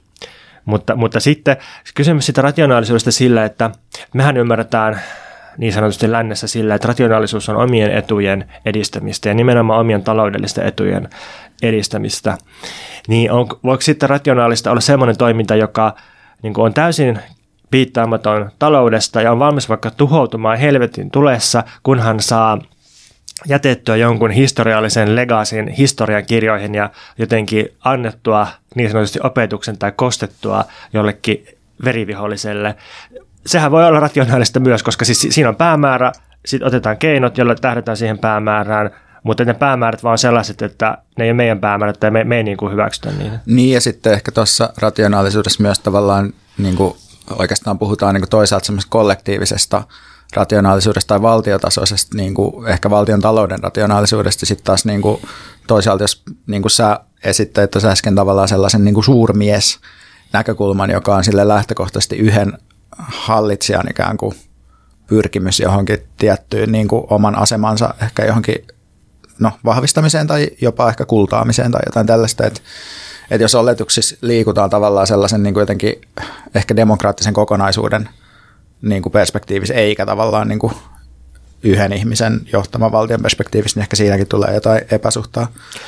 Niin, musta on aika selvää, tai pitäisi olla selvää, että, että jos puhutaan Putinista tällä erisnimellä, niin ei kyse ole psykologisesta yksilöstä Vladimir Putinista, vaan se on siitä niin kuin Putin koneistosta, jonka niin aivan pienenä semmoisena nuppineulan kärkenä on sitten se, se tota, varsinainen Putin, vaan kyse on siis siitä, siitä niin kuin Venäjän elitin ää, kasautumisesta, joka nyt niin kuin on ryhmittynyt Putinin ympärille, mutta, mutta ei, ei se niin kuin ihan, ihan yksin kuitenkaan pysty niin, pyörittämään. Ei ihan yksin, mutta silleen, että ehkä kuitenkin niin kuin eri, tai että siinä kuitenkin, kuitenkaan ei ole myöskään kyse siitä, että olisi joku tämmöinen niin Venä, kollektiivinen Venäjä, joka välttämättä toimii, tai että, että, että se kuitenkin se, se asetelma, joka tavallaan niin kuin ajaa sitä sotaa, niin on hyvin erilainen kuin jos vaikka Suomi kävisi sotaa, jos sanotaan näin. Vaikka Suomessakin on tietty hallitseva eliitti, Joo. mutta ehkä täällä on kuitenkin laajemmat mahdollisuudet vaikuttaa siihen suoraan. Niin, niin ja ehkä voisi olettaa, että sillä järjestelmätasolla pienempi riski siihen, että tulee niin kuin täysin väärän tiedustelutiedon tai täysin vääränlaisten oletusten varassa toimittua – tietysti näin, näinhän sitä haluaa ajatella tälleen, kun asuu, asuu Suomessa. Niin, Et jos Suomi, niin. Suomi hyökkää Ruotsiin, niin sitten on kunnollinen tiedustelutieto siitä, että niin, mitä niin, Tukholmassa Niin, ja voihan sitä kysyä, että onko meillä oikeasti sellaisia kunnollisia mekanismeja niin puuttuu esimerkiksi, tai musta tuntuu, että meillä, niin kuin, jos ajattelee vaikka koronapandemiaa, mikä ei tavallaan hetkellinen niin kuin demokraattisten prosessien jäätyminen, niin mun mielestä voi miettiä, että ehkä meillä ne niin kuin demokratiaongelmat liittyy tavallaan siihen, että me helposti myös niin kuin ryhmitytään itse, itse omatahtoisesti niin kuin jonkun tämmöisen niin kuin johdon taakse. Niin, siis mä, mä oon oikeasti nähnyt vakavia aloitteita siitä, että, että Sauli Niinistölle pitäisi myöntää ylimääräinen kausi, koska se on nyt tämmöisenä – Putin kuiskaajana tässä johtanut ja sitten mm. suoraselkäisesti käynyt Amerikassa asti liehittelemässä Suomea niin. NATOon. Siis musta tuntuu, että meillä on periaatteessa niin kuin johdon vaihtamisen mekanismit sillä kunnossa, että, se on niin kuin, että erilaiset niin kuin alhaalta ylöspäin lähtevät demokraattiset prosessit voi niin kuin muuttaa vallan sommitelmiin, mutta sit se halu siihen on ehkä sitten eri asia. Okei, mutta jos kerrotaan, mitä arvioidaan sodan syistä tällä hetkellä, niin yksi on toi siis ihan suoraviivainen virhearviointi. Että siis ihan Putinin oman vallan ja Venäjän nykyisen eliitin oman vallan, oman aseman turvaamisen näkökulmasta, niin virhearviolta näyttää sitten se, on taustalla, että Ukraina on sekä sisä- että ulkopoliittisesti liikkunut vuoden 2014 jälkeen lännen suuntaan ja kauemmas Venäjästä. Tämä Venäjän toimet Krimillä ja separatistialueella on yhtenäistynyt jossain määrin ukrainalaisia ja, ja niin kuin tehnyt semmoisen selkeän raun, että ei, ei ne niin kuin halua liittyä Venäjään ja samalla Ukrainan armeijaa on varustettu lännestä käsin ja sitä on modernisoitu. Sitten on yksi tämmöinen arvio on, että Putin tarvitsee voimannäytön sisäpoliittisesti, koska sen, se on väljähtänyt ja, ja sitten siellä on tulossa presidentinvaalit vuonna 2024. Kaikki tietää, että ne on pelkkää showta, mutta silti vaikka ne on pelkkää showta, niin tarvitaan joku tämmöinen voimannäyttö. Ja, ja nyt oli semmoinen tilanne, että Venäjällä oli tai ajateltiin, että on kaikki sotilaallinen kyky tällaiseen voimannäyttöön Lisäksi Venäjällä on tällä hetkellä vielä mahdollisuus kiristää Eurooppaa fossiilisilla polttoaineilla, josta Eurooppa on Venäjän suuntaan riippuvainen. Tällaista mahdollisuutta ei välttämättä ole 20-30 vuoden päästä. Lisäksi Venäjällä varmasti arvioitiin, että länsi on tosi hajanainen, koska EU on sekoillut kaikkien näiden eurokriisiensä ja pakolaiskriisiensä suhteen ja Merkel on lähtenyt Saksan johdosta ja sitten Yhdysvallatkin vetäytyi Afganistanista äärimmäisen nololla ja epäonnistuneella tavalla, joten se arvio oli, että ei länsi pysty mihinkään. Niin ja hauskaa kyllä, niin kaikki nämä edellytykset ja olosuhteet on ehkä ollut totta ennen tuota hyökkäystä, mutta nyt ne on niin kuin murentunut, että Ukrainan venäjänkielinen väestö Mariupolin pommitusten jälkeen ja ehkä jo sen niin kuin itse invaasion jälkeen on kääntynyt hyvin vahvasti tukemaan länsimielistä presidenttiä Euroopan fossiilipolttoaineista tai ainakin Venäjä pohjaisesta fossiilipolttoaineesta luopuminen on kiihtynyt voimakkaasti ja myös tämä pakote rintama, johon Eurooppa on niin kuin ryhtynyt, niin se on yhtenäisintä toimintaa tietyllä tavalla poliittisesti pitkään aikaa. Joo, tämä, tämä jotenkin tämmöinen paradoksaalisuus tai ristiriitaisuus tai tämmöinen niin vastareaktio, niin se on tosi kiinnostava ja vaikka sitä nyt on uutisoitu joka päivä, niin kyllä minusta niin on hyödyllistä kerrata se, että, että niin kuin EU, kuuluisa rauhanyhteisö, niin melkein saman tien määräsi puoli miljardia euroa suoraa venäläisten tappamiseen tähtäävää aseapua Ukrainaan. Nyt se on käsittääkseni kaksinkertaistettu ja ihan, ihan niin kuin massiivisen paketin on Biden myös Jenkestä niin kuin hyväksynyt. Ja sitten sit tämä, että Venäjän pankeista on osa irrotettu maksuselvitysjärjestelmistä ja, ja tota, pankki on kielletty selvittämistä maksuja venäläisten pankkien kanssa ja keskuspankin länsimaissa sijaitsevat varat jäädytetty. Venäjän talous on käytännössä potkittu jyrkänteeltä alas, jopa standard vodka on poistettu alkon hyllyltä. Kaikki koulutetut, ei kaikki, mutta niin kuin valtava määrä koulutettuja ja, ja, ja jotenkin verkostoituneita ihmisiä pakenee Venäjältä, samoin kuin suuri osa länsimaista suuryrityksistä, ihan poliittisen paineen ja mainehaittoja, mutta myös kuluttajaboikottien takia ja tietysti sen takia, että Venäjällä on aika hankala diilata nyt. Sitten sit kaikki on niin täysin pöyristyneitä siitä, että miten Saksa on käytänyt sekä energia- että sotilaspoliittisen kelkkansa, hylännyt lähes valmiin maakaasuputken, tehnyt valtavan lisäyksen puolustusmenoihin, siis 100 miljardia euroa, mikä on ensimmäinen suuri varustelun nousu Saksassa sitten natsihallinnon. Ranskassa Macron keuli ja, ja tota, on, on niin kuin käytännössä voittanut ja pressavaalit ja pyrkii nyt jotenkin johtamaan EUta erityisesti puolustuspoliittisesti ja tietysti myös taloudellisesti ulkopoliittisesti. Sitten puhutaan siitä, että mitä, mitä tarkoittaa EUn oma puolustus, mikä on sen suhde NATOon. Kiina on nyt yllättäen tosi kiusallisessa ja epävarmassa asemassa ei voi sanoa välttämättä vielä mitenkään huonossa, mutta sitten just se, että, että mihin sota johtaa, alkaako se tukea Venäjää, ottaako se etäisyyttä Venäjään, ää, mitä se tekee omille Taivanin valtaussuunnitelmilleen. Ja sit, musta sitä ei voi liikaa korostaa, että, että minkälaisessa rotkossa Venäjä on, ää, siis taloudellisesti, kulttuurisesti, ää, ulkopoliittisesti – minkälaista vauhtia se on totalitarisoitumassa, tai vai onko, tai jotenkin, no ekonomistilla oli nyt semmoinen dramaattinen kansi, että Venäjän stalinisaatio, mä en ole ihan varma, voiko vielä ihan puhua sellaisesta stalinisaatiosta, Putin ihailee, ihailee kyllä historiallisesti Stalinin johtajana, semmoisena suurena yhtenäisyyden johtajana, mutta eh, ehkä nyt ei niin kuin ihan, ihan sellaisia telotus- ja pakkotyöleirejä ole pystyssä. Niin, musta tuntuu, että Staliniin ei hirveästi kannata verrata ketään, joka ei tapata niin kuin miljoonia ihmisiä. Niin, mutta siis tämmöinen, jos, jos on tämä klassi... Hu, hu, huom, sodassa saattaa näin käydä, mutta niin. ei ole vieläkään. Niin, mutta siis että jos, jos on tämmöinen jako, että, että fasismi on semmoinen itsemurhahakuinen, ulospäin suuntautuva tuhoutumiskone, tuhokone, ja totalitarismi on taas päinvastoin niin kuin sisäisesti tämmöinen kiinnileikkaava, jotenkin niin kuin sen sisäkansan, sisäkansaa alistava. Että siis Pohjois-Korea on, on selvästi totalitaristinen valtio, Natsi-Saksa oli selvästi tämmöinen fasistinen, itsemurhahakuinen, ulos suuntautuva tuhokone.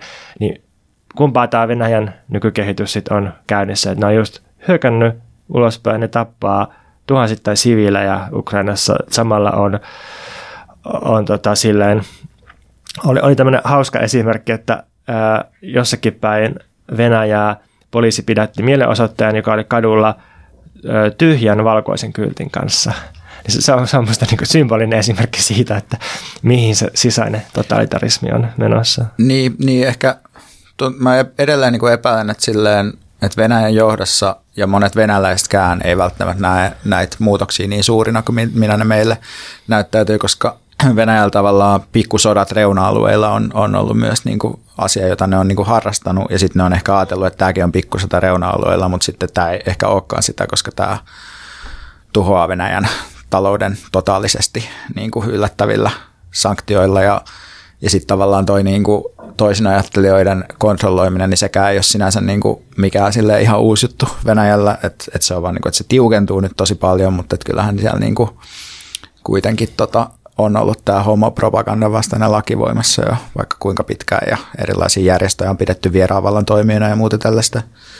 Niin, tämä kaikki on alkanut ehkä noin 2012-2014, eli, eli siis samoihin aikoihin kuin toi Ukrainan sörkiminen, eli tähän, tähän niin kuin on, on aika pitkään, melkein kymmenen vuotta varustauduttu ja, ja kiristetty, mutta nyt otettiin aikamoinen hyppy siinä sitten, mutta on, on sitten tietysti ollut sellaisia tietoja aika paljon, että et kyllä tämä sotapäätös on yllättänyt myös ihan eliittiä Venäjällä, että ei kaikki ole siitä ollut tietoisia tai ainakaan niin kuin tästä viimeisestä askeleesta tai ei ole uskonut ihan, ihan niin kuin siihen sitten, eikä varsinkaan näihin niin kuin pakotteisiin ja länsimaiden reaktion voimakkuuteen.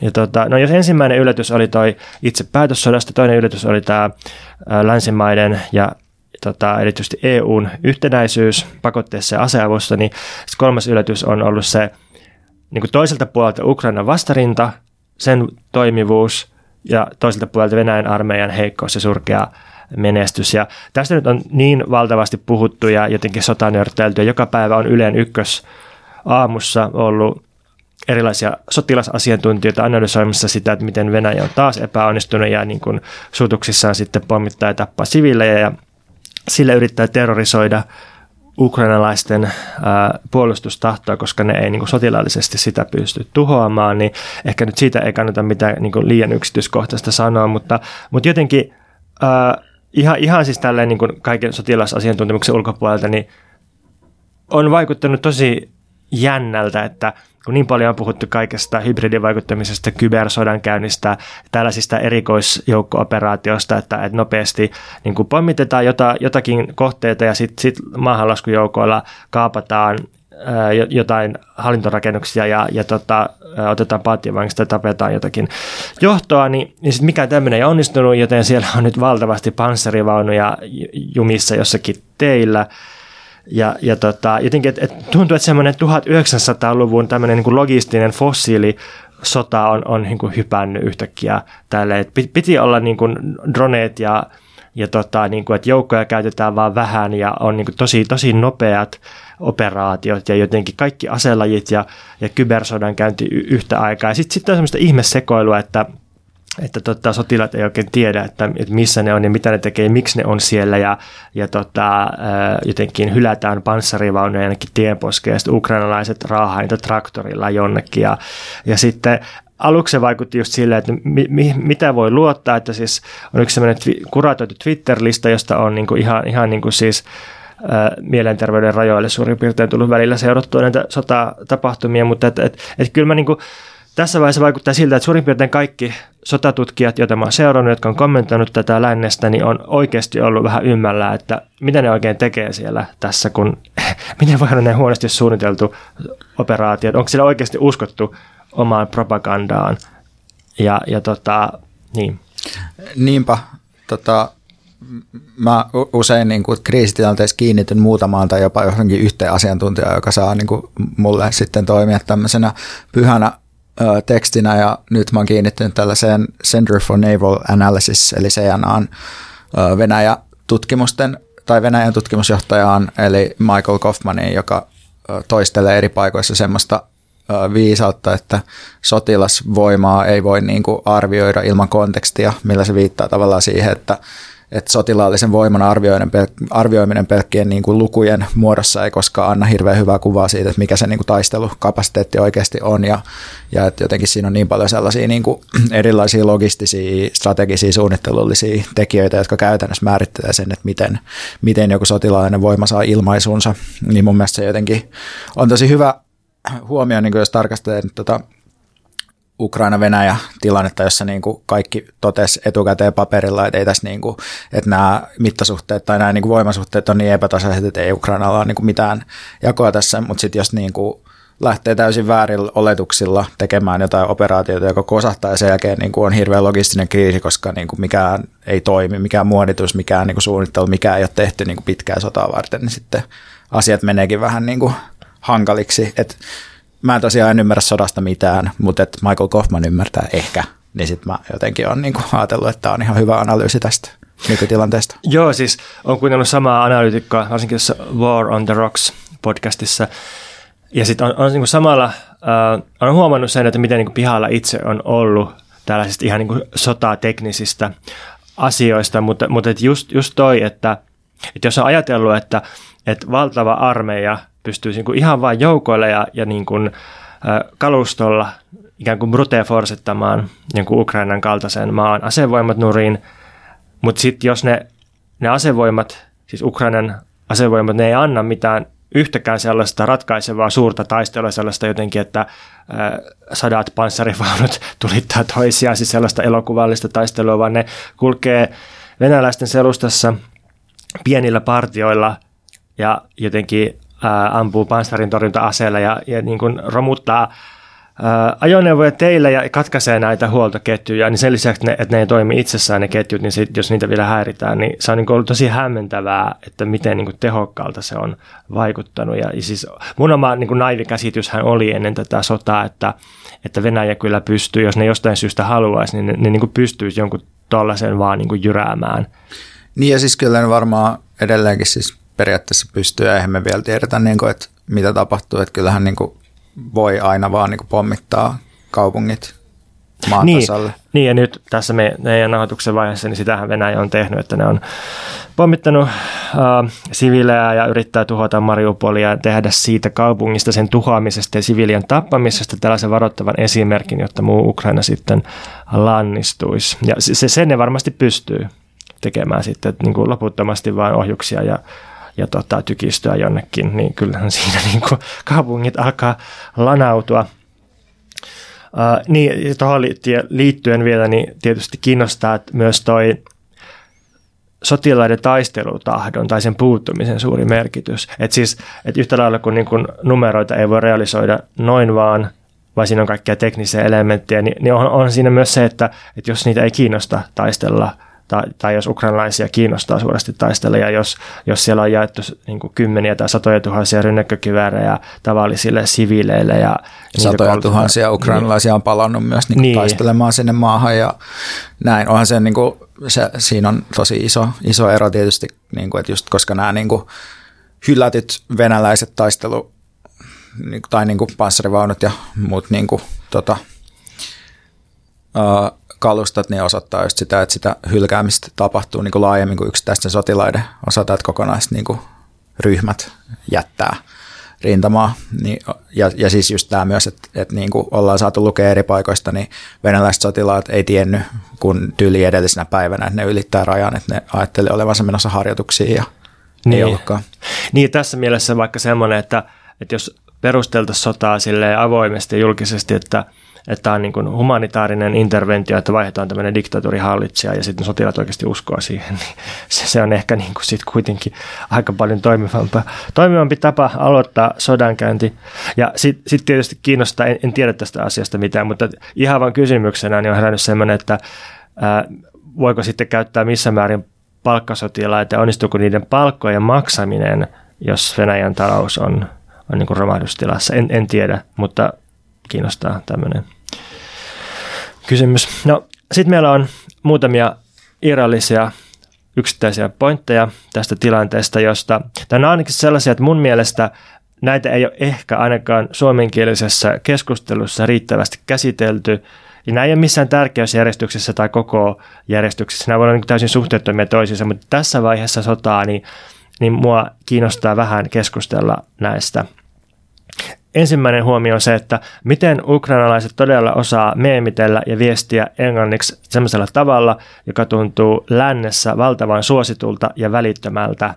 Toisin kuin vaikka syyrialaiset tai Afganista tulevat pakolaiset, niiden enemmistö, tai aikaisemmin irakilaiset tai vietamilaiset, ne, ne niin vaikutti siltä, että ne ei pystynyt itse viestimään samalla tavalla kuin mitä ukrainalaiset osaa, ja tietenkin presidentti Zelenski, joka on ammatiltaan siis näyttelijä ja vieläpä koomikko, niin sillä on ollut valtava merkitys siinä. Siitä itsestään tullut tämmöinen niin kuin meemihahmo.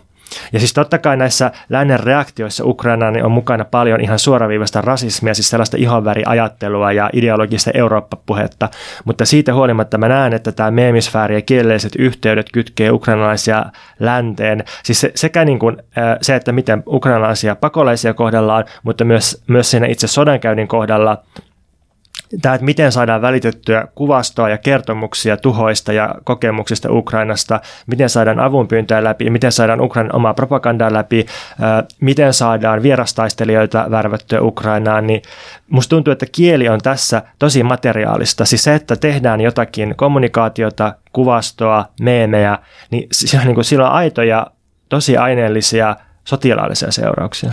Joo, ja siis mä huomaan, miten toi vaikuttaa muuhun itseenikin, koska me seurataan tätä samaa yhtä Twitter-listaa, mihin just tulee tämmöisiä sotapäivityksiä, ja sinne tulee pelkästään niinku venäläisten niinku menetyksistä tietoa, ei ikinä ukrainalaisten, niinku, ukrainalaisten tota, niinku kaluston tuhoutumisesta tai miestappioista tai mistään. Ne on korkeintaan semmoisena mainintoina, niin, mutta ei tule kuvia niin, niistä. Niin sitten mä ymmärrän sen, että minkä takia sellaiset ihmiset, jotka oikeastaan vaan asuu Twitterissä, niin luulee jotenkin, että, että, että Venäjältä loppuu pian niin kuin ohjukset tai jotain tällaista, että ne niin kuin aidosti kuvittelee, että, että se on, niin kuin se, että se on niin kuin totuus tai tämä, tai tämä on niin kuin toden, todenmukainen kuva siitä, mitä rintamalla tapahtuu, koska sitä matskuvaa on niin paljon ja se on niin yksipuolista tavallaan se Ukraina-propaganda. Joo, joo, niinpä.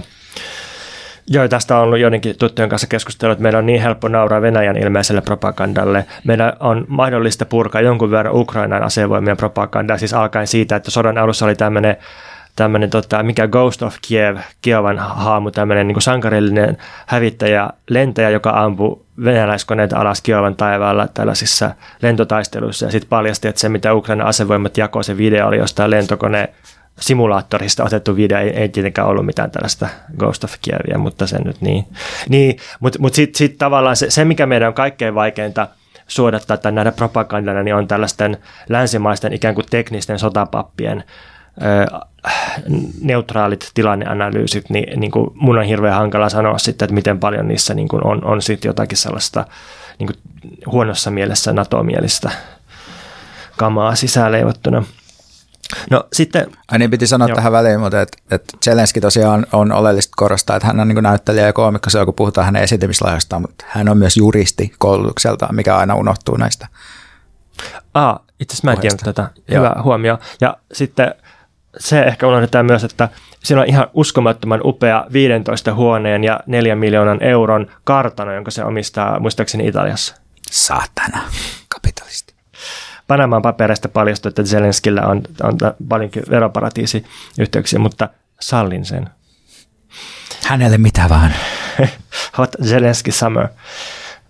No sitten ihan hyperkiinnostava asia musta, mikä on tullut näistä sota-analytikko-podcasteista varsinkin esille, niin on tämmöinen, että miten kuukausia ennen sotaa Yhdysvallat paljasti salaista tiedustelutietoa jatkuvasti ja julkisesti. Siis se, että ne käyttää niin kuin kaikkia niiden tiedusteluresursseja ja salaisia keinoja, ää, ja si- sitten niin kuin sen hankitun tiedon ne paljastaa julkisesti, siis että, että miten Venäjä on suunnitellut sotaa, minkälaisia false flag-operaatioita Venäjä on ää, suunnitellut oikeuttaakseen hyökkäyksen Ukrainaan, ja nämä on ehkä johtanut siihen, että Venäjä ei sitten tehnyt joitakin operaatioita, ja tämä on ehkä sitten joidenkin arvioiden mukaan kylvennyt sitten aikamoista paranoiaa Venäjän johtoa, siis että kuka vuotaa ja mistä nämä tiedustelutiedot tulee. Ja, ja sitten sit vaikuttaa siltä, että tämä on, on niin aika harvinaista tai poikkeuksellista siis tällainen ää, niin kuin avoin julkinen. Siis se, että, että niin kuin maan presidentti asettaa arvovaltansa sen takia, että sen taakse, että meillä on nyt tällaista tiedustelutietoa. Ja sitten myös, niin kun, jos mietitään vasemmistoa, niin minusta on kiinnostavaa, että kun mä oon seurannut jonkun verran semmoisen niin sanotun vanhankantaisen vasemmiston keskusteluita ennen sotaa ja sodan jälkeen tai niin sodan aikana, niin tässä vanhan vasemmiston piirissä ei millään uskottu sodan mahdollisuuteen, vaan oltiin sitä mieltä, että nämä Bidenin lausunnot ja kaikki nämä tiedustelutietojen julkistamiset on ollut sataprosenttisesti pelkkää propagandaa, tämmöistä CIAn jotenkin informaatiosodankäyntiä ja, ja sodan lietsontaa. Ja nehän on voinut olla myös sitä, mutta kyllä ne oli myös oikeassa. Niin, jep, ja kyllähän ymmärtääkseni Biden on niin kuin poikkeuksellisen tarkasti seurannut tuota Ukrainan kriisin kehittymistä niin kuin ihan siitä vuodesta 2014 saakka jo, ja niin kuin, että, että mun mielestä tavallaan äh, ehkä näin niin kuin jälkiviisana voi todeta, että, no, että sillä ehkä on ollut niin kuin monia ihmisiä realistisempi käsitys siitä, mitä mahdollisesti tulee tapahtumaan siellä. Sitten mä mietin sitä kysymystä lännen sotilaallisesta interventiosta, joka on niin kuin aikamoinen kysymys, koska siinä, siinä tosiaan riskeerataan ydinsotaa ja, ja sitten kolmatta maailmansotaa, ja Halla-aho vaikkapa mielellään riskeeraisi sen, niin mä en osaa tähän asiaan oikein sanoa mitään muuta kuin sen, että tai nostaa tämmöisen kysymyksen esille, että jos länsi tulisi voimakkaasti sotilaallisesti niin kuin suoraviivaisesti joukoillaan väliin tähän, niin kaikkien muiden riskien lisäksi, niin antaisiko semmoinen Putinille ikään kuin eksistentiaalisen sodan sille, että nyt Venäjän olemassaolo on uhattuna ja sisäisen vahvistuksen omalle vallalleen ja sodankäynnilleen? Niin, niin musta tuntuu, että toi vaan koko juttu jotenkin, siinä on niin isoja riskejä just sen takia, että me ei ymmärretä niin kuin toisen puolen rationaalisuutta tavallaan, että mihin se, niin kuin, mitkä on, millaiset laskelmat ja mihin asiat perustuu. Että et mä niin kuin jotenkin just tämän takia ja ehkä myös tämän niin kuin tavallaan kylmän sodan niin kuin asetelmien takia jotenkin näen, että tuntuu, että mahdolliset välittävät tai interventiotahot, niin ne täytyisi olla niin kuin Naton ulkopuolisia tahoja, että joko Kiina tai sitten jotkut niin kuin muut maat, jotka ei kuulu NATOon, mutta en, en tosiaan osaa siihen kyllä sanoa yhtään mitään. Hmm. Joo, tuntuu, että siinä tässä vaiheessa tilanteet muuttuu niin nopeasti. On niin paljon myös semmoista salattua tietoa ää, jotenkin valtioiden johdolla, että tuntuu hirveän hankalalta ja myös vähän typerältä niin, sanoa mitään. Niin, ja mehän ei just tiedä mistä niin. niin back channel-keskusteluista yhtään mitään, niin tavallaan. Joo. No sitten mä tunnen Ukrainan historiaa hyvin huonosti. En ole käynyt paikalla toisin kuin sä, Veikka, olet käynyt tutustumassa äh, Kiovassa ää, muistaakseni, mutta mut et, et, et se, sen tiedän, että et se, se, on, se on köyhä maa, joka on käyttänyt aika paljon ää, rahaa velanhoitoon. Siis se on, se on yksi, Ukraina on yksi suurimpia IMFn lainaajia, IMF on myöntänyt Ukrainalle lainoja vuodesta 1998 alkaen muun muassa sellaisilla vaatimuksilla, että sosiaalikuluja leikataan, finanssisektorin sääntelyä puretaan ja valtion yrityksiä yksityistetään. Siis näiden, peruskansainväliset niin, rahalaitokset. Kyllä, siis, joo, siis Tulee siis, Kreikka mieleen. Niin, että et, et saatte, saatte rahaa, jota te tarvitte, jos te mahdollistatte, mahdollistatte satamien, energiayhtiöiden, rautateiden yksityistämisen. Ja No sitten oli tämmöinen tapaus esimerkiksi tuosta 00-luvun lopusta, että, ää, että ne niin tuota IMF, IMF niin lainanmaksut jäädytettiin Ukrainalle, koska Ukraina nosti minimipalkkoja ja eläkkeitä vastoin kuin mitä IMF oli suositellut. Ja niinpä siellä sitten tämä lainojen takaisinmaksu on vaatinut myöhemmin rajua talouskuria ja ja johtanut tuota kurjuuteen ja tietysti kyllä noihin lainaehtoihin käsittääkseni kuuluu myös ihan mielekkäitä vaatimuksia korruption kitkemisestä ja byrokratian luotettavuuden takaamisesta, mutta että, että Ukraina on taas näitä maita, joiden taustalta löytyy historian lisäksi tällaista ihan niin kuin nykyaikaista tämänhetkistä velalla alistamista ja vanhaa kunnon uusliberaalia talouspolitiikkaa. Ja ehkä kannattaa seurata, että mitä Ukraina velolle tehdään sitten jatkossa. Niinpä, ja, ja millaisia kului niin sodankäynti synnyttää. Mutta tota, mun on itse asiassa tähän rahaan liittyen niin tehnyt mieli jotenkin käsitellä sitä, kun mun mielestä siis on täysin perusteltu sanoa, että varmasti yksi syy, minkä takia ukrainalaisia halutaan niin kovasti auttaa ja minkä takia myös niin kuin kaikenlaiset persut ja muut haluaa niitä auttaa, on se, että ne on valkoisia ihmisiä ja, ja tavallaan, niin kuin, että ne ajatellaan, että ne on osa tätä meidän eurooppalaista kulttuurista kristillistä perhettä ja ne ja ne. Mutta sitten jos katsoo niin sitä, niitä itse ukrainalaisia, niin mun mielestä tavallaan on myös hyvä muistaa, että se valkoisuus ei välttämättä kerro sit ihan, tai eurooppalaisuus ihan koko totuut siitä, että mikä se tavallaan niiden ihmisten elämäntilanne on ollut jo ennen sitä niin kuin sotaa, koska Ukraina on tosiaan, niin kuin, no on siis käynyt Kiovassa, mikä on tietysti paljon rikkaampi kuin Ukraina keskimäärin, mutta et, et se on niin, kuin niin köyhä maa, että sitä on niin kuin vaikea ehkä käsittää sellaista eurooppalaista perspektiivistä. Tai silleen, että siellä on musta niin kuin, se keskipalkka on jotain niin kuin parisataa euroa kuukaudessa mun mielestä, ja sitten niin kuin, no se nyt näkyy jotenkin silleen, että Kiovassa niin metrolippu oli just maksaa yli 5 senttiä. Siellä ei niin kuin ollut mitään sellaisia tavallaan, tai musta niin kuin tyyli Zara oli vähän niin kuin sellainen luksuskauppa siellä uh, Kiovassa ja sitten tavallaan ukrainalaisille ei ole tietenkään mitään niin kuin eurooppalaisten mahdollisuuksia esimerkiksi matkustaa vapaasti niin kuin eri puolilla toisaalta Eurooppaa ja maailmaa ja että se niin kuin, mä oon vaan niin miettinyt tavallaan, että onneksi mun mielestä sellaisia puheenvuoroja on ollut aika vähän, mutta tavallaan, että mun mielestä sellaisista, niin kuin, että jos puhutaan jotenkin etuoikeuksista, niin mun mielestä tavallaan ukrainalaisten kohdalla voidaan ehkä puhua siitä, että se niiden niin kuin hätä tuottaa tavallaan, niin kuin, että, että niillä on niin kuin sotaa pakenevina paremmat mahdollisuudet tehdä sitä Euroopassa kuin monista muista maista sotaa pakenevilla, mutta että ne ihmiset mitenkään yleisesti ei ole tavallaan niin kuin yksi eurooppalainen valkoisten ihmisten maa niin kuin muiden joukossa. Että se olisi mun mielestä tärkeää jotenkin huomioida tässä. Mm, joo, joo, hyvä huomio. Sä kävit siellä joskus pari vuotta ennen pandemiaa? Tai siis 2019 okay, syksyllä joo. kävin. Joo. No jos hypätään hetkeksi siihen, että mitä Suomessa on tapahtumassa, niin mä oon miettinyt tätä maanpuolustustahdon käsitettä, jota vaikka ulkopoliittisen instituutin johtaja Mika Aaltola on kovasti rummuttanut, että nyt vaaditaan maanpuolustustahdon pönkittämistä. Ja maanpuolustustahto, niin sen voisi määritellä vaikkapa valmiudeksi tappaa ja kuolla valtion eli alueellisen väkivaltamonopolin puolesta. Ja tota, tämä nyt on vähän tämmöinen välinumero kysymys, mutta äh, mä en, mä en ole ihan varma, onko mulla tällaista ihan tahtoa, maanpuolustustahtoa, siis jotenkin, tai mun tekisi mieli kysyä, että kaikki, jotka nyt on niin kuin maanpuolustustahdon puolesta ruumuttamassa, niin ootteko vakavissanne, että olette niin kuin menossa tai valmiita tappamaan ja kuolemaan, niin kuin, että kolme viikkoa sitten, neljä viikkoa sitten katsoitte Netflixiä sohvalta, nyt valmius tappaa ja kuolla Suomen valtion puolesta. Siis voi olla mahdollista, tämä ei ole mitenkään tuomitseva kysymys, mutta kiinnostaa tällainen niin äkillinen maanpuolustusinto. Onko sulla maanpuolustustahtoa, Veikka? Uh, no kyllä mulla on niin kuin sellaista tahtoa puolustaa niin kuin sitä elämää, mitä niin kuin mä ja mun kaltaiset ihmiset elää ja tavallaan niin kuin niitä paikkoja ja sit niitä tavallaan suhteellisia vapauksia, mitä siihen kuuluu.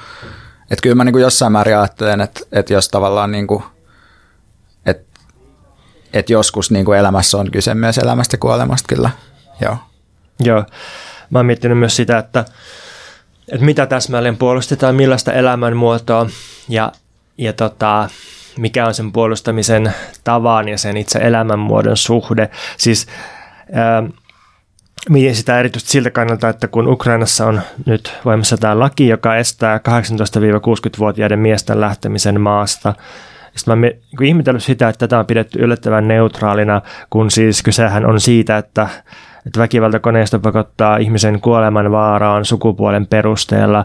Ja sitten enemmän kuin tätä lakia, niin on oikeastaan mun seuraamissa lähteessä arvosteltu sitä, että vaikkapa transnaisia ei ole päästetty pois maasta, jos niiden passissa on ollut vanhentunut merkintä sukupuolesta niin mä mietin tästä arvostelusta, että onko sitten ok olla päästämättä miehiä ulos maasta, kun koko tämä ongelmahan ratkeaa sillä, että poistettaisiin tämä sukupuolittunut esto ja pääsettäisiin maasta ulos ne ukrainalaiset, jotka haluaa ja pääsettäisiin maahan takaisin ne ukrainalaiset, jotka haluaa.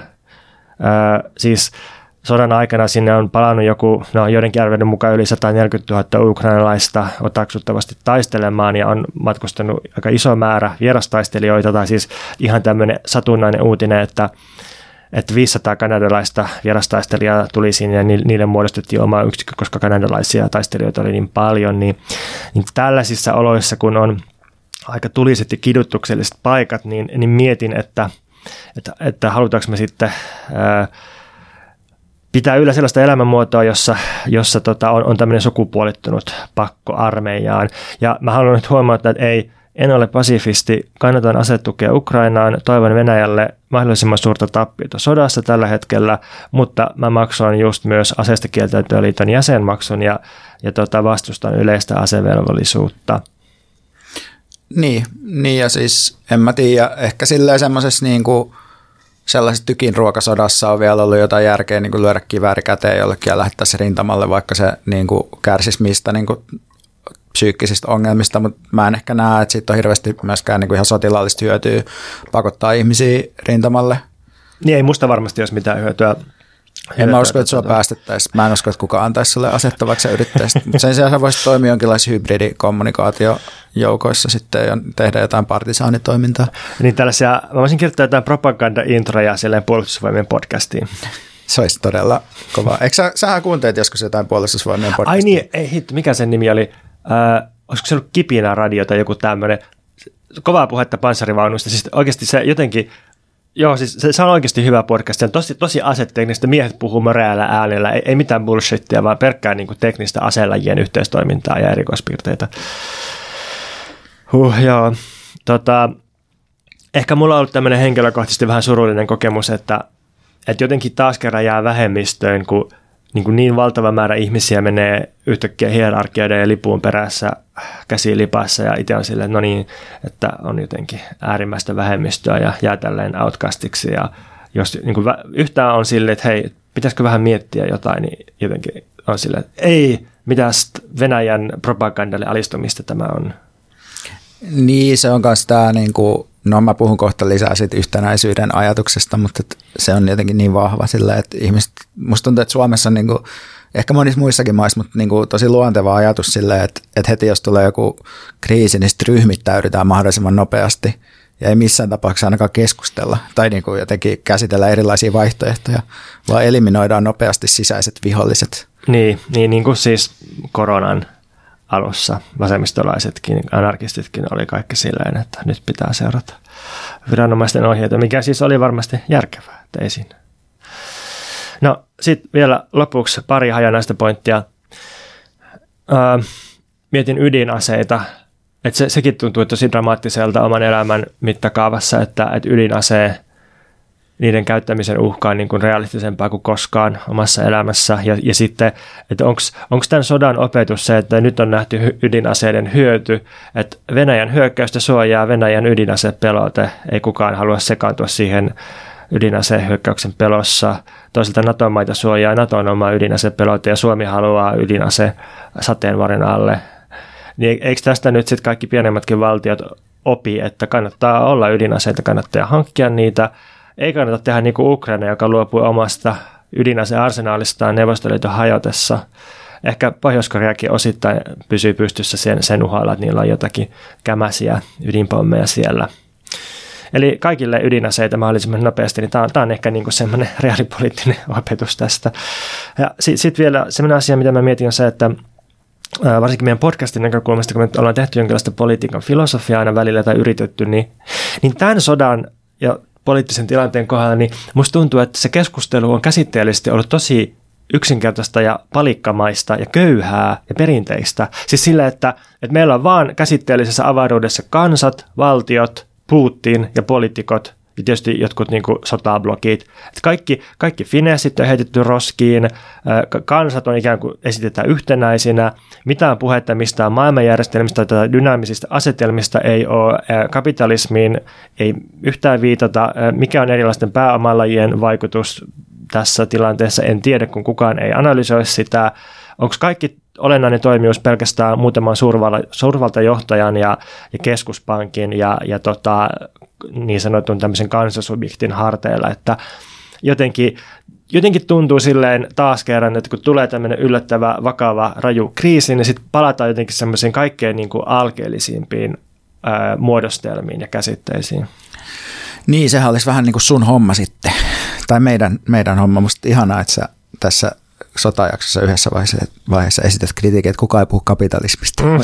että missä, missä se. Mutta kyllähän tässä nyt pienenä, pienenä huomiona pitää sanoa, että kyllähän tässä kuitenkin tätä fossiilisen energian roolia on niin kuin analysoitu jonkun verran sitä, että miten just mainitsit itse, että Venäjällä on mahdollisuus vielä niin kuin kiristää länttä fossiilienergialla. Tosin näyttää siltä, että ne kiristysmahdollisuudet hupenee kyllä todella nopeasti, kun Puolakin just ilmoitti, että ne niin kuin tämän vuoden aikana luopuu kokonaan niin kuin venäläisperäisestä kaasusta. Että.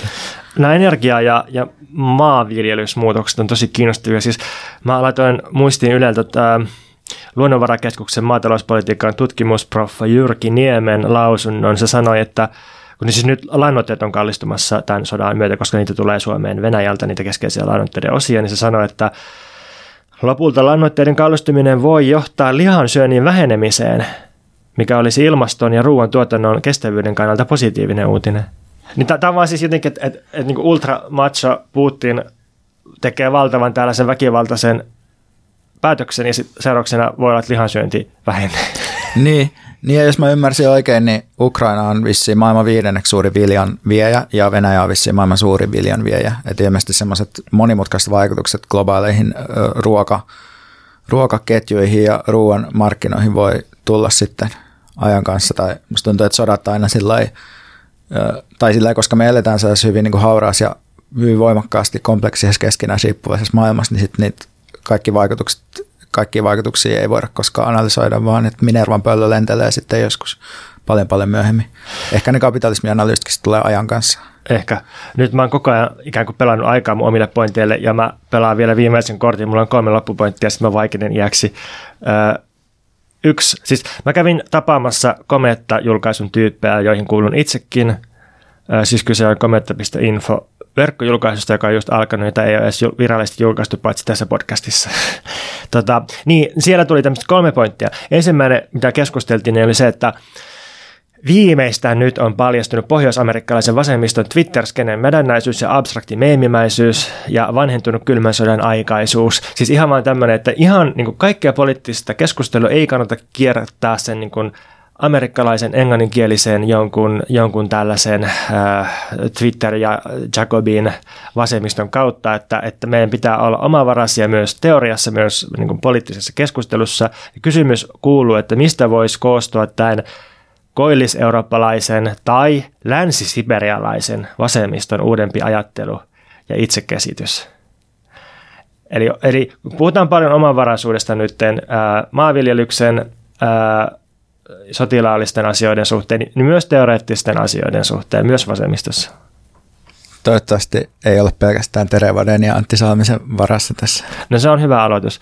Tota, sitten toinen, toinen huomio oli tämmöinen... No dis täysi kunnioitus kyllä sinne jokaiseen suuntaan. Mä en sano aina mitään negatiivista tässä podcastissa, paitsi ehkä tämän jakson lopussa. Tota, mietittiin myös sitä, että, että siis tämä, jotenkin, okei, okay, ei ehkä ole mitään kauhean vakavaa kybersodankäyntiä Venäjältä niin kuin ainakaan muuhun kohdistunut. Tai sitten se on vaan tosi paskaa, että niin. yritystä on, mutta ei kiinnosta. Niin, mutta mut, et, et, tietyllä tavalla on kuitenkin tuntuu, että, että jotenkin on tällaista vauriota tai lamaannusta. Sitten me jotenkin verrattiin sitä, että, että äsken doomscrollattiin ilmastonmuutosjuttuja ja siitä seurasi lamaantumista ja apatiaa ja, ja tota, semmoista, että ei me oikein uskota meidän poliittiseen toimijuuteen. Niin ei tämä niin sota-uutisten doomscrollaus kauheasti oikeastaan eroa siitä. Että siitäkin se on sellainen keskittymiskyvyttömyys ja apatia. Ja niin voi lahjoittaa niin täsmällisemmin rahaa tai, tai jotkut voi, voi lahjoittaa luotiliivejä tai, tai jotain vaatteita ja näin. Mutta, mutta että jotenkin se, se niin kuin, ö, somen kautta välittyvä, medioiden kautta välittyvä estetisoitunut katastrofin seuraaminen, niin se on niin kuin ihan sama juttu ja pitäisi miettiä tätä. Että tavallaan, siis että somen seuraaminen – oli se mikä tahansa aihe, niin se on niin kuin päivittäistä informaatiosotaa meidän ajattelukykyä vastaan jollain tavalla. Se niin kuin on sisäänrakennettu siihen. No sitten viimeinen asia on jäsennys poliittisista toimijoista, tai niin kuin, että mitkä on poliittisen avaruuden perusyksiköitä, mitä me siellä mietittiin. Ja niitä voisi olla neljä. Et ensinnäkin voidaan ajatella, että, että poliittisen toiminnan perusyksikkö on tämmöinen sekalainen rahvas tai väki, joka käyttää jotenkin omaa voimansa. Tämä on se, mitä porvarillinen poliittinen ajattelu aina pelkää. Vaikka Thomas Hobbesin Leviathan on pystytetty just niin kuin, ö, ottamaan haltuun tämmöinen niin kuin, ö, väki tai rahvas, joka voi niin kuin, tehdä ihan mitä tahansa. Ja tämä on taas sitä, mitä niin kuin tässä podcastissa ollaan puhuttu, että, että, että niin erilaiset kommunistiset liikkeet on pyrkinyt organisoimaan alhaalta ylöspäin tai anarkistiset liikkeet, ja nyt ei puhuta siis mistään niin reaalisosialismista. No, toinen tapa ajatella poliittisen toiminnan perusyksiköitä niin on liberaalit yksilöt, ja sehän on meillä lännessä tosi voimakkaana, että politiikka koostuu rationaalisista itseharkintaa harjoittavista yksilöistä, jotka tekee päätöksiä, ja niistä sitten aggregoituu jotenkin suurempia muodostelmia. Kolmas tapa mieltä poliittiset toimijat on tämmöinen niin kuin fasistinen ajattelutapa, jossa on tiiviitä yhtenäisiä massoja, tällaisia niin kuin rivit suorina ja yhtenäinen kansa ja, ja niin kuin ne on niin kuin massamaisia toimijoita, joita pitää johtaa ylhäältä alaspäin. Ja neljäs tapa ajatella tätä on sitten semmoinen totalitaarinen apaattinen turtumus, jossa ei ole, ei ole sitä tiivistä niin kuin taistelukykyistä massaa, koska, koska ihmiset on vaan niin jotenkin välinpitämättömiä. Ja, ja tämä on niinku sit se, että mitä me ei ehkä ymmärretä, että mikä niinku, että, että Venäjä ja entiset neuvostonmaat usein kuuluu tähän neljänteen lajiin, että, että jos ihmiset on lapsesta asti oppinut, että omilla mielipiteillä ei ole mitään väliä, niille ei mitään tekemistä politiikan kanssa, että pystyy vaikuttamaan mihinkään, niin ei se sitten kauheasti luo mitään poliittista toimijuutta. Ja sitten jos on tämmöinen tilanne, niin semmoinen niin perinteinen ajatus vaikka pakotteista, että, että kunhan kansaa vähän härnätään pakotteille ja oikealla totuudella, niin yksilöt sitten siellä suivaantuu ja vaihtaa johtajansa, niin sitten se ei välttämättä toimikaan. Niin ja tähän nimenomaan näihin pakotteisiin ja niiden toimivuuteen myös jotkut Venäjän asiantuntijat on kommentoinut, että yksi niiden ongelma on se, että ihmisillä, jotka on elänyt aikaa ennen Putinia, niin voi olla aika vahva kokemus siitä, että poliittiset muutokset ei usein paranna asioita tai johtajan vaihtuminen tai joku tällainen kumous ei välttämättä johda siihen, että asiat paranis ja toiseksi voi olla, että ylipäätään ei ole kokemusta siitä, että asiat olisi joskus ollut hyvin ja olisi joku sellainen en, ennen ja nyt, jonka kautta voisi jäsentää jotain tulevaa, joka politiikan kautta voisi muuttua paremmaksi. Ei et ole jos, edes nostalgiaa. Niin, että jos se koko elämä jäsentyy tavallaan niin kuin hyvin tavallaan paikallisesti ja oman, oman niin kuin arjen ja arjen asioiden kautta ihan vaan niin kuin siitä syystä, että poliittinen sfääri on täysin niin kuin olematon tai se on niin etäällä susta, että sä et tavallaan koe, että sulla on mitään vaikutusta siihen, niin silloin myöskään niin kuin välttämättä noin pakotteet ei toimi sellaisella tavoin, mitä me ehkä odotettaisiin. Tämä ei ole siis syy olla asettamatta pakotteita, mutta sanotaanko näin, että odotus, odotukset niiden suhteen kannattaa varmaan suhteuttaa myös tähän. Pontus kehotti mua kertomaan, että meille maksetaan tästä suosituksesta. Mutta siis tästä spesifistä suosituksesta meille ei makseta, mutta me tehdään Espoon kaupunginteatterin kanssa tänä keväänä yhteistyötä, joka tarkoittaa sitä, että me katsotaan kaikki niiden esitykset ja analysoidaan meidän teatterifiiliksiä ja kokemuksia. Ja nyt me ollaan molemmat käyty kattamassa Armageddon, joka on Sara Mellerin, Sonja Lindforsin ja työryhmän esitys, joka jossa heti aluksi informoidaan katsoja, että tämä ei ole sitten mikään näytelmä, vaan tämä on Alternative cabaret. Jonkinlainen maailmanlopun cabaret-esitys. Ja joo, mä olin katsoa sen eilen. Pontus kävi viime viikolla vai? Ensi illassa. Ensi illassa, okei. Okay. Ja tota, uh, mulla oli sille, täytyy sanoa, tosi kovat odotukset. Uh, mä oon niinku nähnyt Sarah Mellerin Fatherfucker-esityksen jossain. Sama juttu ja todella paljon arvostin sitä ja muutenkin on seurannut mm. Saran tekemiä juttuja. Jep, joo. Eli kova arvostus uh, myös Sonja Lindforsia kohtaan.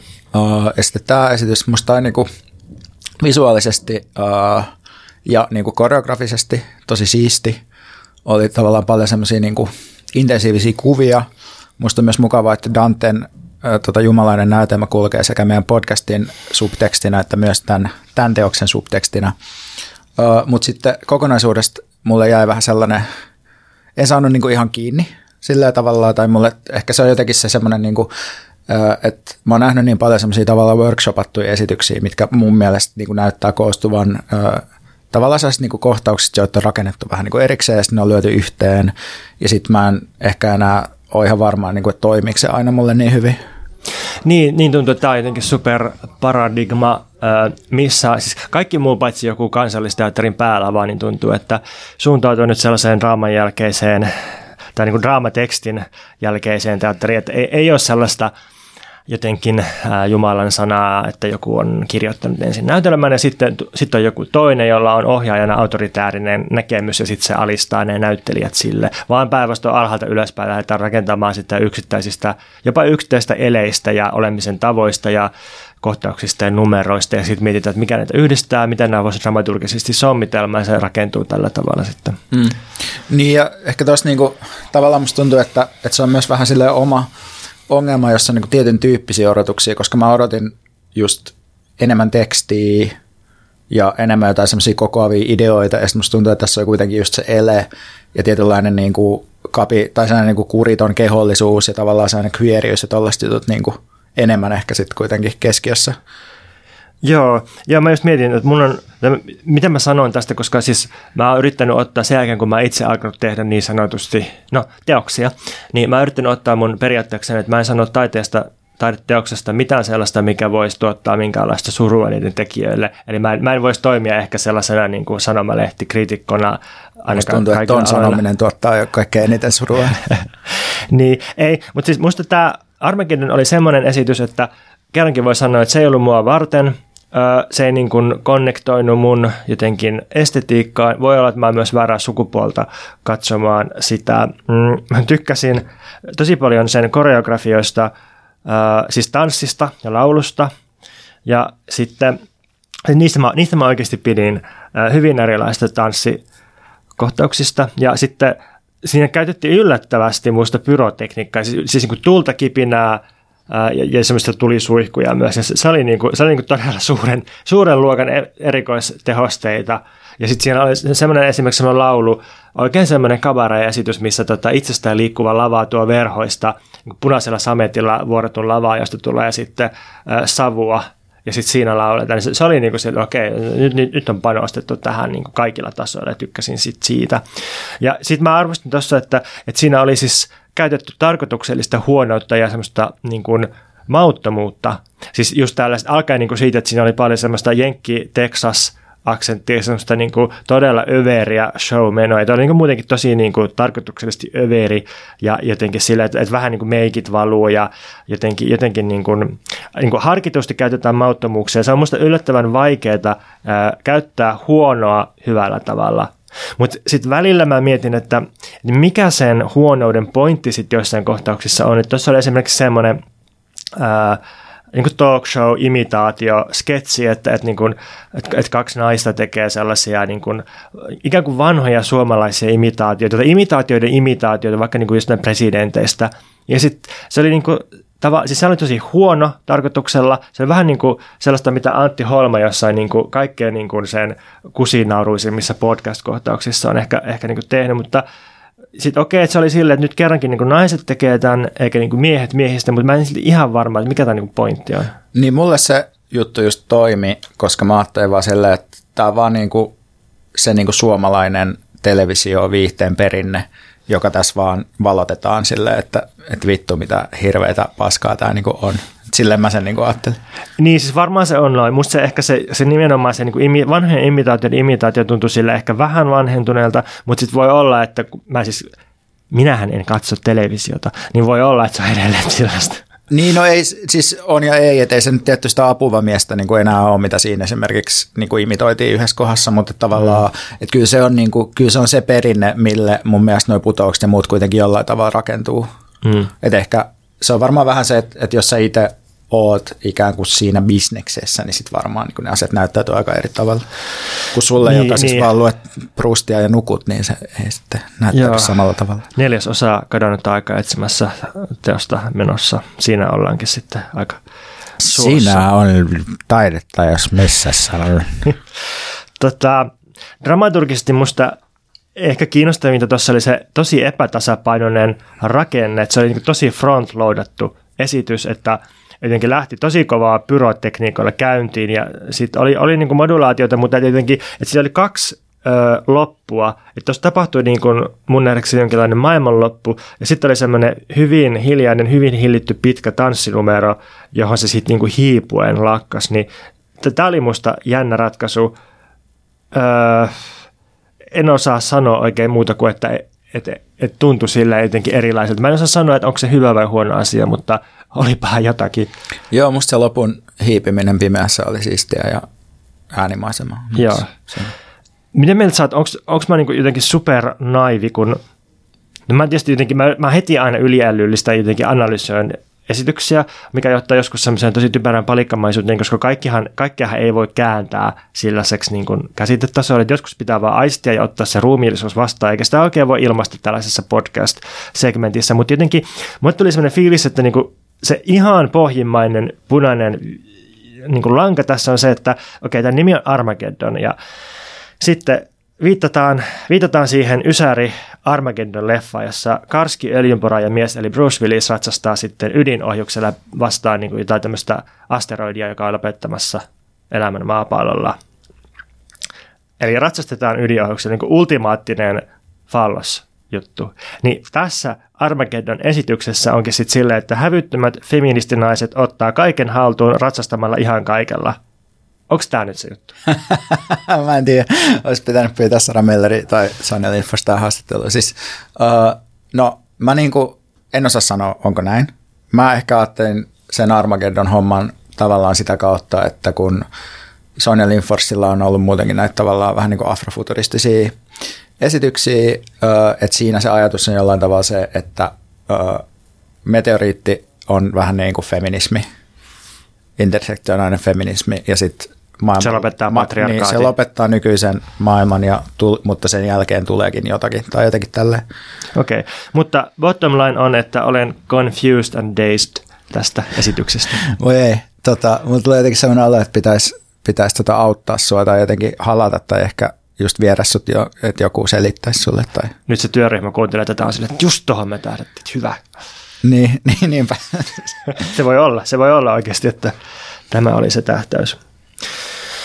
Joo, mä huomaan, että tässä odotukset vaikutti tosi paljon. Mulla oli siis ihan mahdottomat odotukset ton suhteen. Mulla ei ollut mitään odotuksia kahden virolaisen vierailunäytännön suhteen. Mä kävin kattoon ensinnäkin Von Kral-teatterin Pigem ei, eli mieluummin en. Onko se niin kuin pikemminkin ei? Joo, Joo. pigem ei. Kuulosti hyvältä, pigem ei, pigem ei. Se lähti hyvin se repliikki siellä.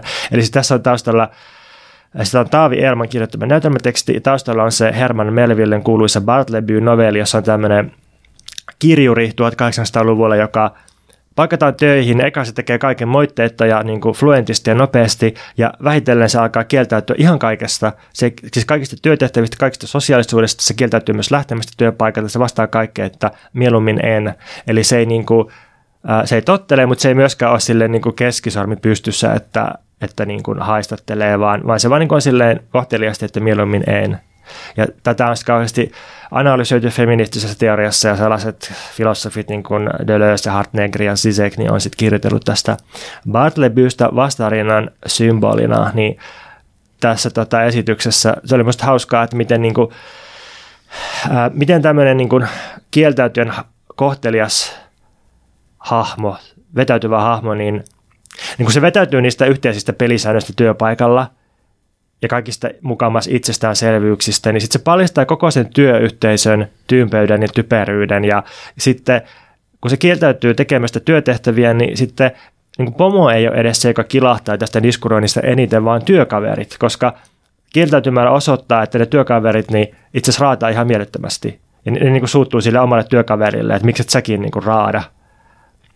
Että tuossa oli jotenkin ihan, ihan niin kuin hillittömiä uhkailumonologia ja maanittelukuorea, jolla se, se tota, kieltäytyjä hahmo Kuldar tässä niin yritettiin sitten saada, saada niin kuin töihin. Ja se meni niin kuin siihen, että sen työkaverit uhkailee, että ne irrottaa sen jalat suolahapolla ja kaivaa Helsinki-tunneli, Helsinki-Tallinna-tunneli sen sisään. Ja, ja sitten siinä niin kuin al- al- alettiin marssittaa Lidlin sissisotilaita ja Alepan hallitusta ja jotenkin se meni ihan hillittömäksi. Hitto, mua harmittaa, että mä en nähnyt tota. Kuulostaa Joo. todella hyvältä. Tämä on hyvä tämmöinen sponsoroitu suositus, koska tätä Pige meitä ja sitten tota Gesamst Kunstwerkia, joka oli toinen, jonka mä kävin katsoa, niin niitä ei ole mahdollista nähdä enää, mutta, mutta tota, jos, jos vierailu näitä nyt kiinnostaa, niin, niin tota, suosittelen kyllä lähtemään ilman mitään odotuksia katselemaan niitä. Niinpä, ja Armageddon ja voi mennä katsomaan. Joo. Joo, Armageddon pyörii muistaakseni maaliskuun loppuun ainakin. Joo. Uh, tästä Gesamskunstwerkistä, joka oli sitten toinen, se oli kinoteatteri, virallisen kinoteatterin vierailu, niin, niin, niin tota, uh, no ehkä mä siitä sanon sen, että että tota, no, Gesamskunstwerk, niin se tarkoittaa kokonaistaideteosta, ja Wagner kutsui siellä käsitellä operoitaan, myös arkkitehtuuri tai vaikka videopelit voi olla kokonaisvaltaisia taideteoksia, koska ne niin ympäröi ihmistä, ne on immersiivisiä, ne vetoaa kaikkiin aisteihin.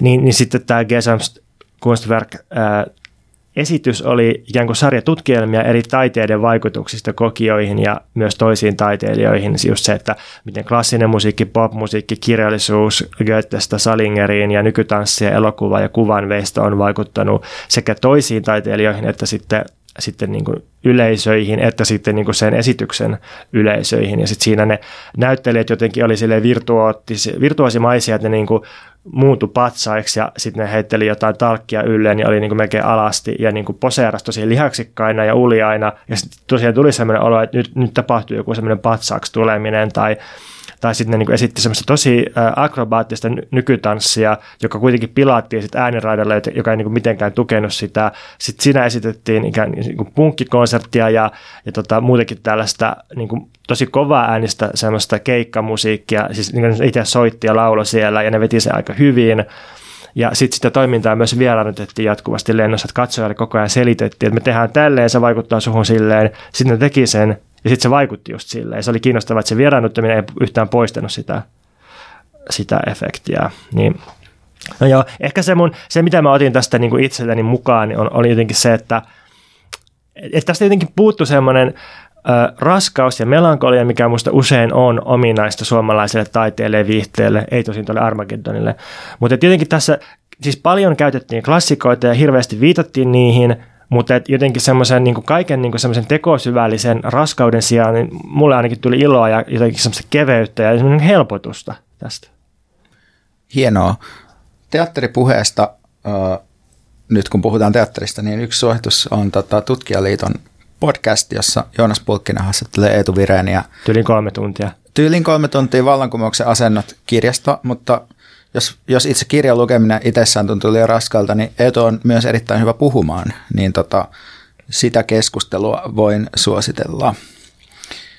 Sitten mä suosittelen myös, äh, maaliskuun aikana ilmestyy tosiaan mun Meksiko-kokemuksia kentältä raportoiva Patreon-jakso, jossa siis on ääniviestejä multa Pontukselle alun perin sen piti olla ääniviestejä multa Pontuksella ja Pontukselta mulle, mutta työstä kieltäytymissyistä tässä on vain yksipuolinen monologi nyt sitten jäljellä.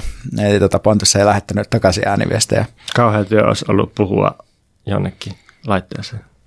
Joo, ja siis sitten Pontossa oli myös silleen, että joo, että mulla on sellainen muistikuva, että jonkun yhden viikossa tein silloin joskus aikaisemmin, ja nyt pitäisi lähettää joka päivä. Ja mä kuuntelin niitä meidän vanhoja ääniviestijaksoja, niin siinä kyllä sä sanot, että, niin, että tämä on aika hyvä rytmi tälle, että yksi viesti päivässä. Että että niin, jäit kiinni livenä. Voi ei. Tässä. Ikävä sä olit valmistanut mulle tähän. Joo, niinpä. Eli patreon.com kautta, mikä meitä vaivaa. Sitten mun yksi suositus on myös se, että kun jos on ulkomailla ja juo paljon kahvia, niin jossain vaiheessa voi tulla sellainen olo, että pelottaa kaikki. Niin kuin sillä, että mä oon vieras paikassa ja toi mun kumppanikin näyttää jotenkin vieraalta tämän kaiken kofeiinin jälkeen ja yrittääköhän joku tehdä mulle jotakin, niin silloin kannattaa jättää se kofeiini vähän vähemmälle. Ja tämän, minä sitten pienen meltdownin jälkeen tuolla Taskon kaupungissa menin ostamaan voikukkateetä ja sitten rauhoituin, kun en juonutkaan enää viittä kuppia kahvia päivässä, vaan join välillä voikukkateitä. Ja sitten tämän myötä palattuani Suomeen mä palasin mun vanhan innotuksen jo, niin kuin pariin, joka siis sopii myös hyvin tähän sota-aikaan, eli Sikuri, joka siis oli vanha korvikekahvi Suomessa sodan aikaan, mutta sitä saa esimerkiksi City Marketista. Ja se, on, se ei ole niin kuin kahvia, ja tämä on sille oleellista, koska jos sitä yrittää juoda kahvinkorvikkeena, niin alkaa vaan vituttaa. Et ei kannata tehdä niin, vaan kannattaa enemmän nauttia siitä mausta sellaisenaan, eli sellainen paahdettu juuri maku, mikä siinä on. Ja se on silleen hauska, että sitä voi juoda myös illalla, niin kuin lämmitetyn kupin sikuria. Ja sit siinä ei ole kofeiinia, niin sitten tulee aika sellainen hyvä fiilis. Joo, heti alkoi tähän mieleen sikuria. Kiitos. Mä voin tarjota sulle sikurit ensi kerran, mm. kun tulet käymään meille. Joo. Mä haluan vielä lopuksi suositella sitä, että jos käytät Macia, niin Mac-osilla niin kannattaa käyttää portaitonta minkä tahansa näkymän zoomaamista – Siis mä oon elänyt elämäni Windowsissa ja ihan vähän myös Linuxissa. Ja sitten mä oon oppinut käyttää Mackeä vasta viime vuonna. Tai nyky- nykyinen kone on Mac, niin sitten ihan tässä vuoden sisällä opin sen, että kun painaa Command-näppäimen pohjaan ja pyyhkii touchmediaa ylös tai alas, niin se zoomaa ihan mitä tahansa kohtaa, niin tämä on jotenkin ollut suuri elämän parannus. Mun on ollut helpompi keskittyä teksteihin, kun mä oon niin zoomannut ihan niihin kiinni. Ja tämä voi tehdä niin kuin silleen lennosta, ettei tarvi, tarvi sitä niin kuin, jotakin itse ohjelmaa säätää mitään sieltä, vaan voi, voi tehdä sen kaikelle tolleen. Niin joskus kannattaa zoomata yksityiskohtiin. Tuo oli ihana pieni aforistinen loppu tähän, koska tämähän on ollut varmaan aikamoinen vuoristorata myös kuulijoille tämä jakso, niin kuin meillekin. Mutta tässä lopussa vähän niin kuin hidastetaan ja muistetaan katsoa niitä asioita, jotka on lähellä. Mikään ei ole tärkeää paitsi sikurin juominen ja sekään ei ole kovin tärkeää.